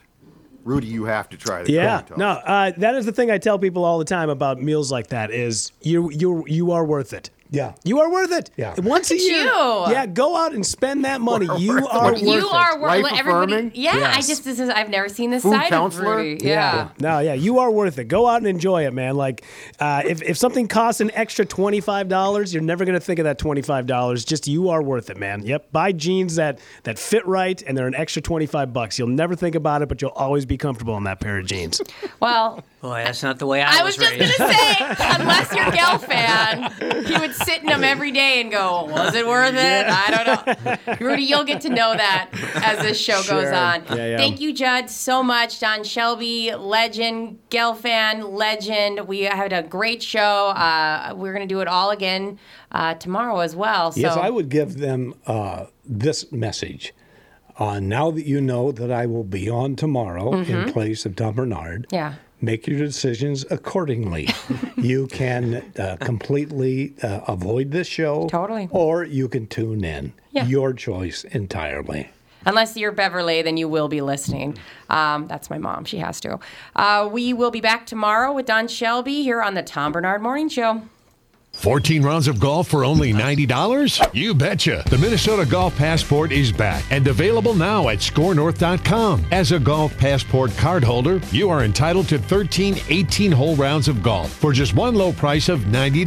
A $400 golf value for only $90. With the Minnesota Golf Passport, you get to play 18 holes at each of these great area courses. The Refuge, Purple Hawk, New Ulm Country Club, Bulrush, Elk River Golf Club, Bristol Ridge, Whispering Pine, Chomonix, Siren National, Emily Greens, The Ponds, Dahlgreen, and Golden Eagle. 13 great courses, 13 rounds of golf, one low price. Just $90. And $10 for every card purchased will benefit youth golf in Minnesota. Supply is limited, so go to skornorth.com. That's S K O R North.com. Type keyword passport to buy your passport before they're gone. Go to score, S K O R North.com. Keyword passport for your 2023 Minnesota Golf Passport. Tom Barnard here. You might not know this about me and about my family, but we're kind of Nissan strong.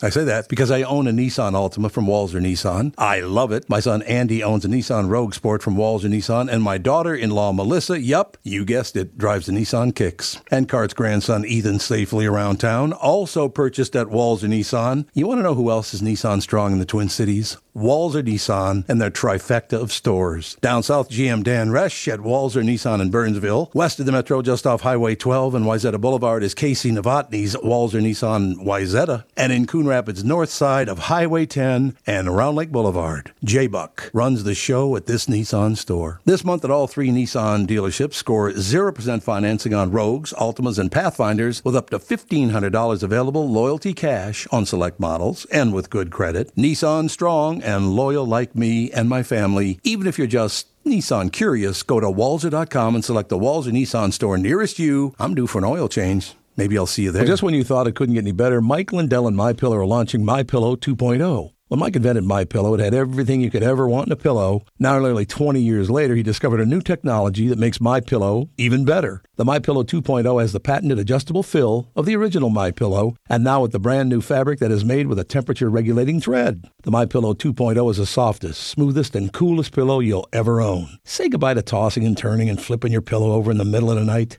And more great news on the My Pillow 2.0.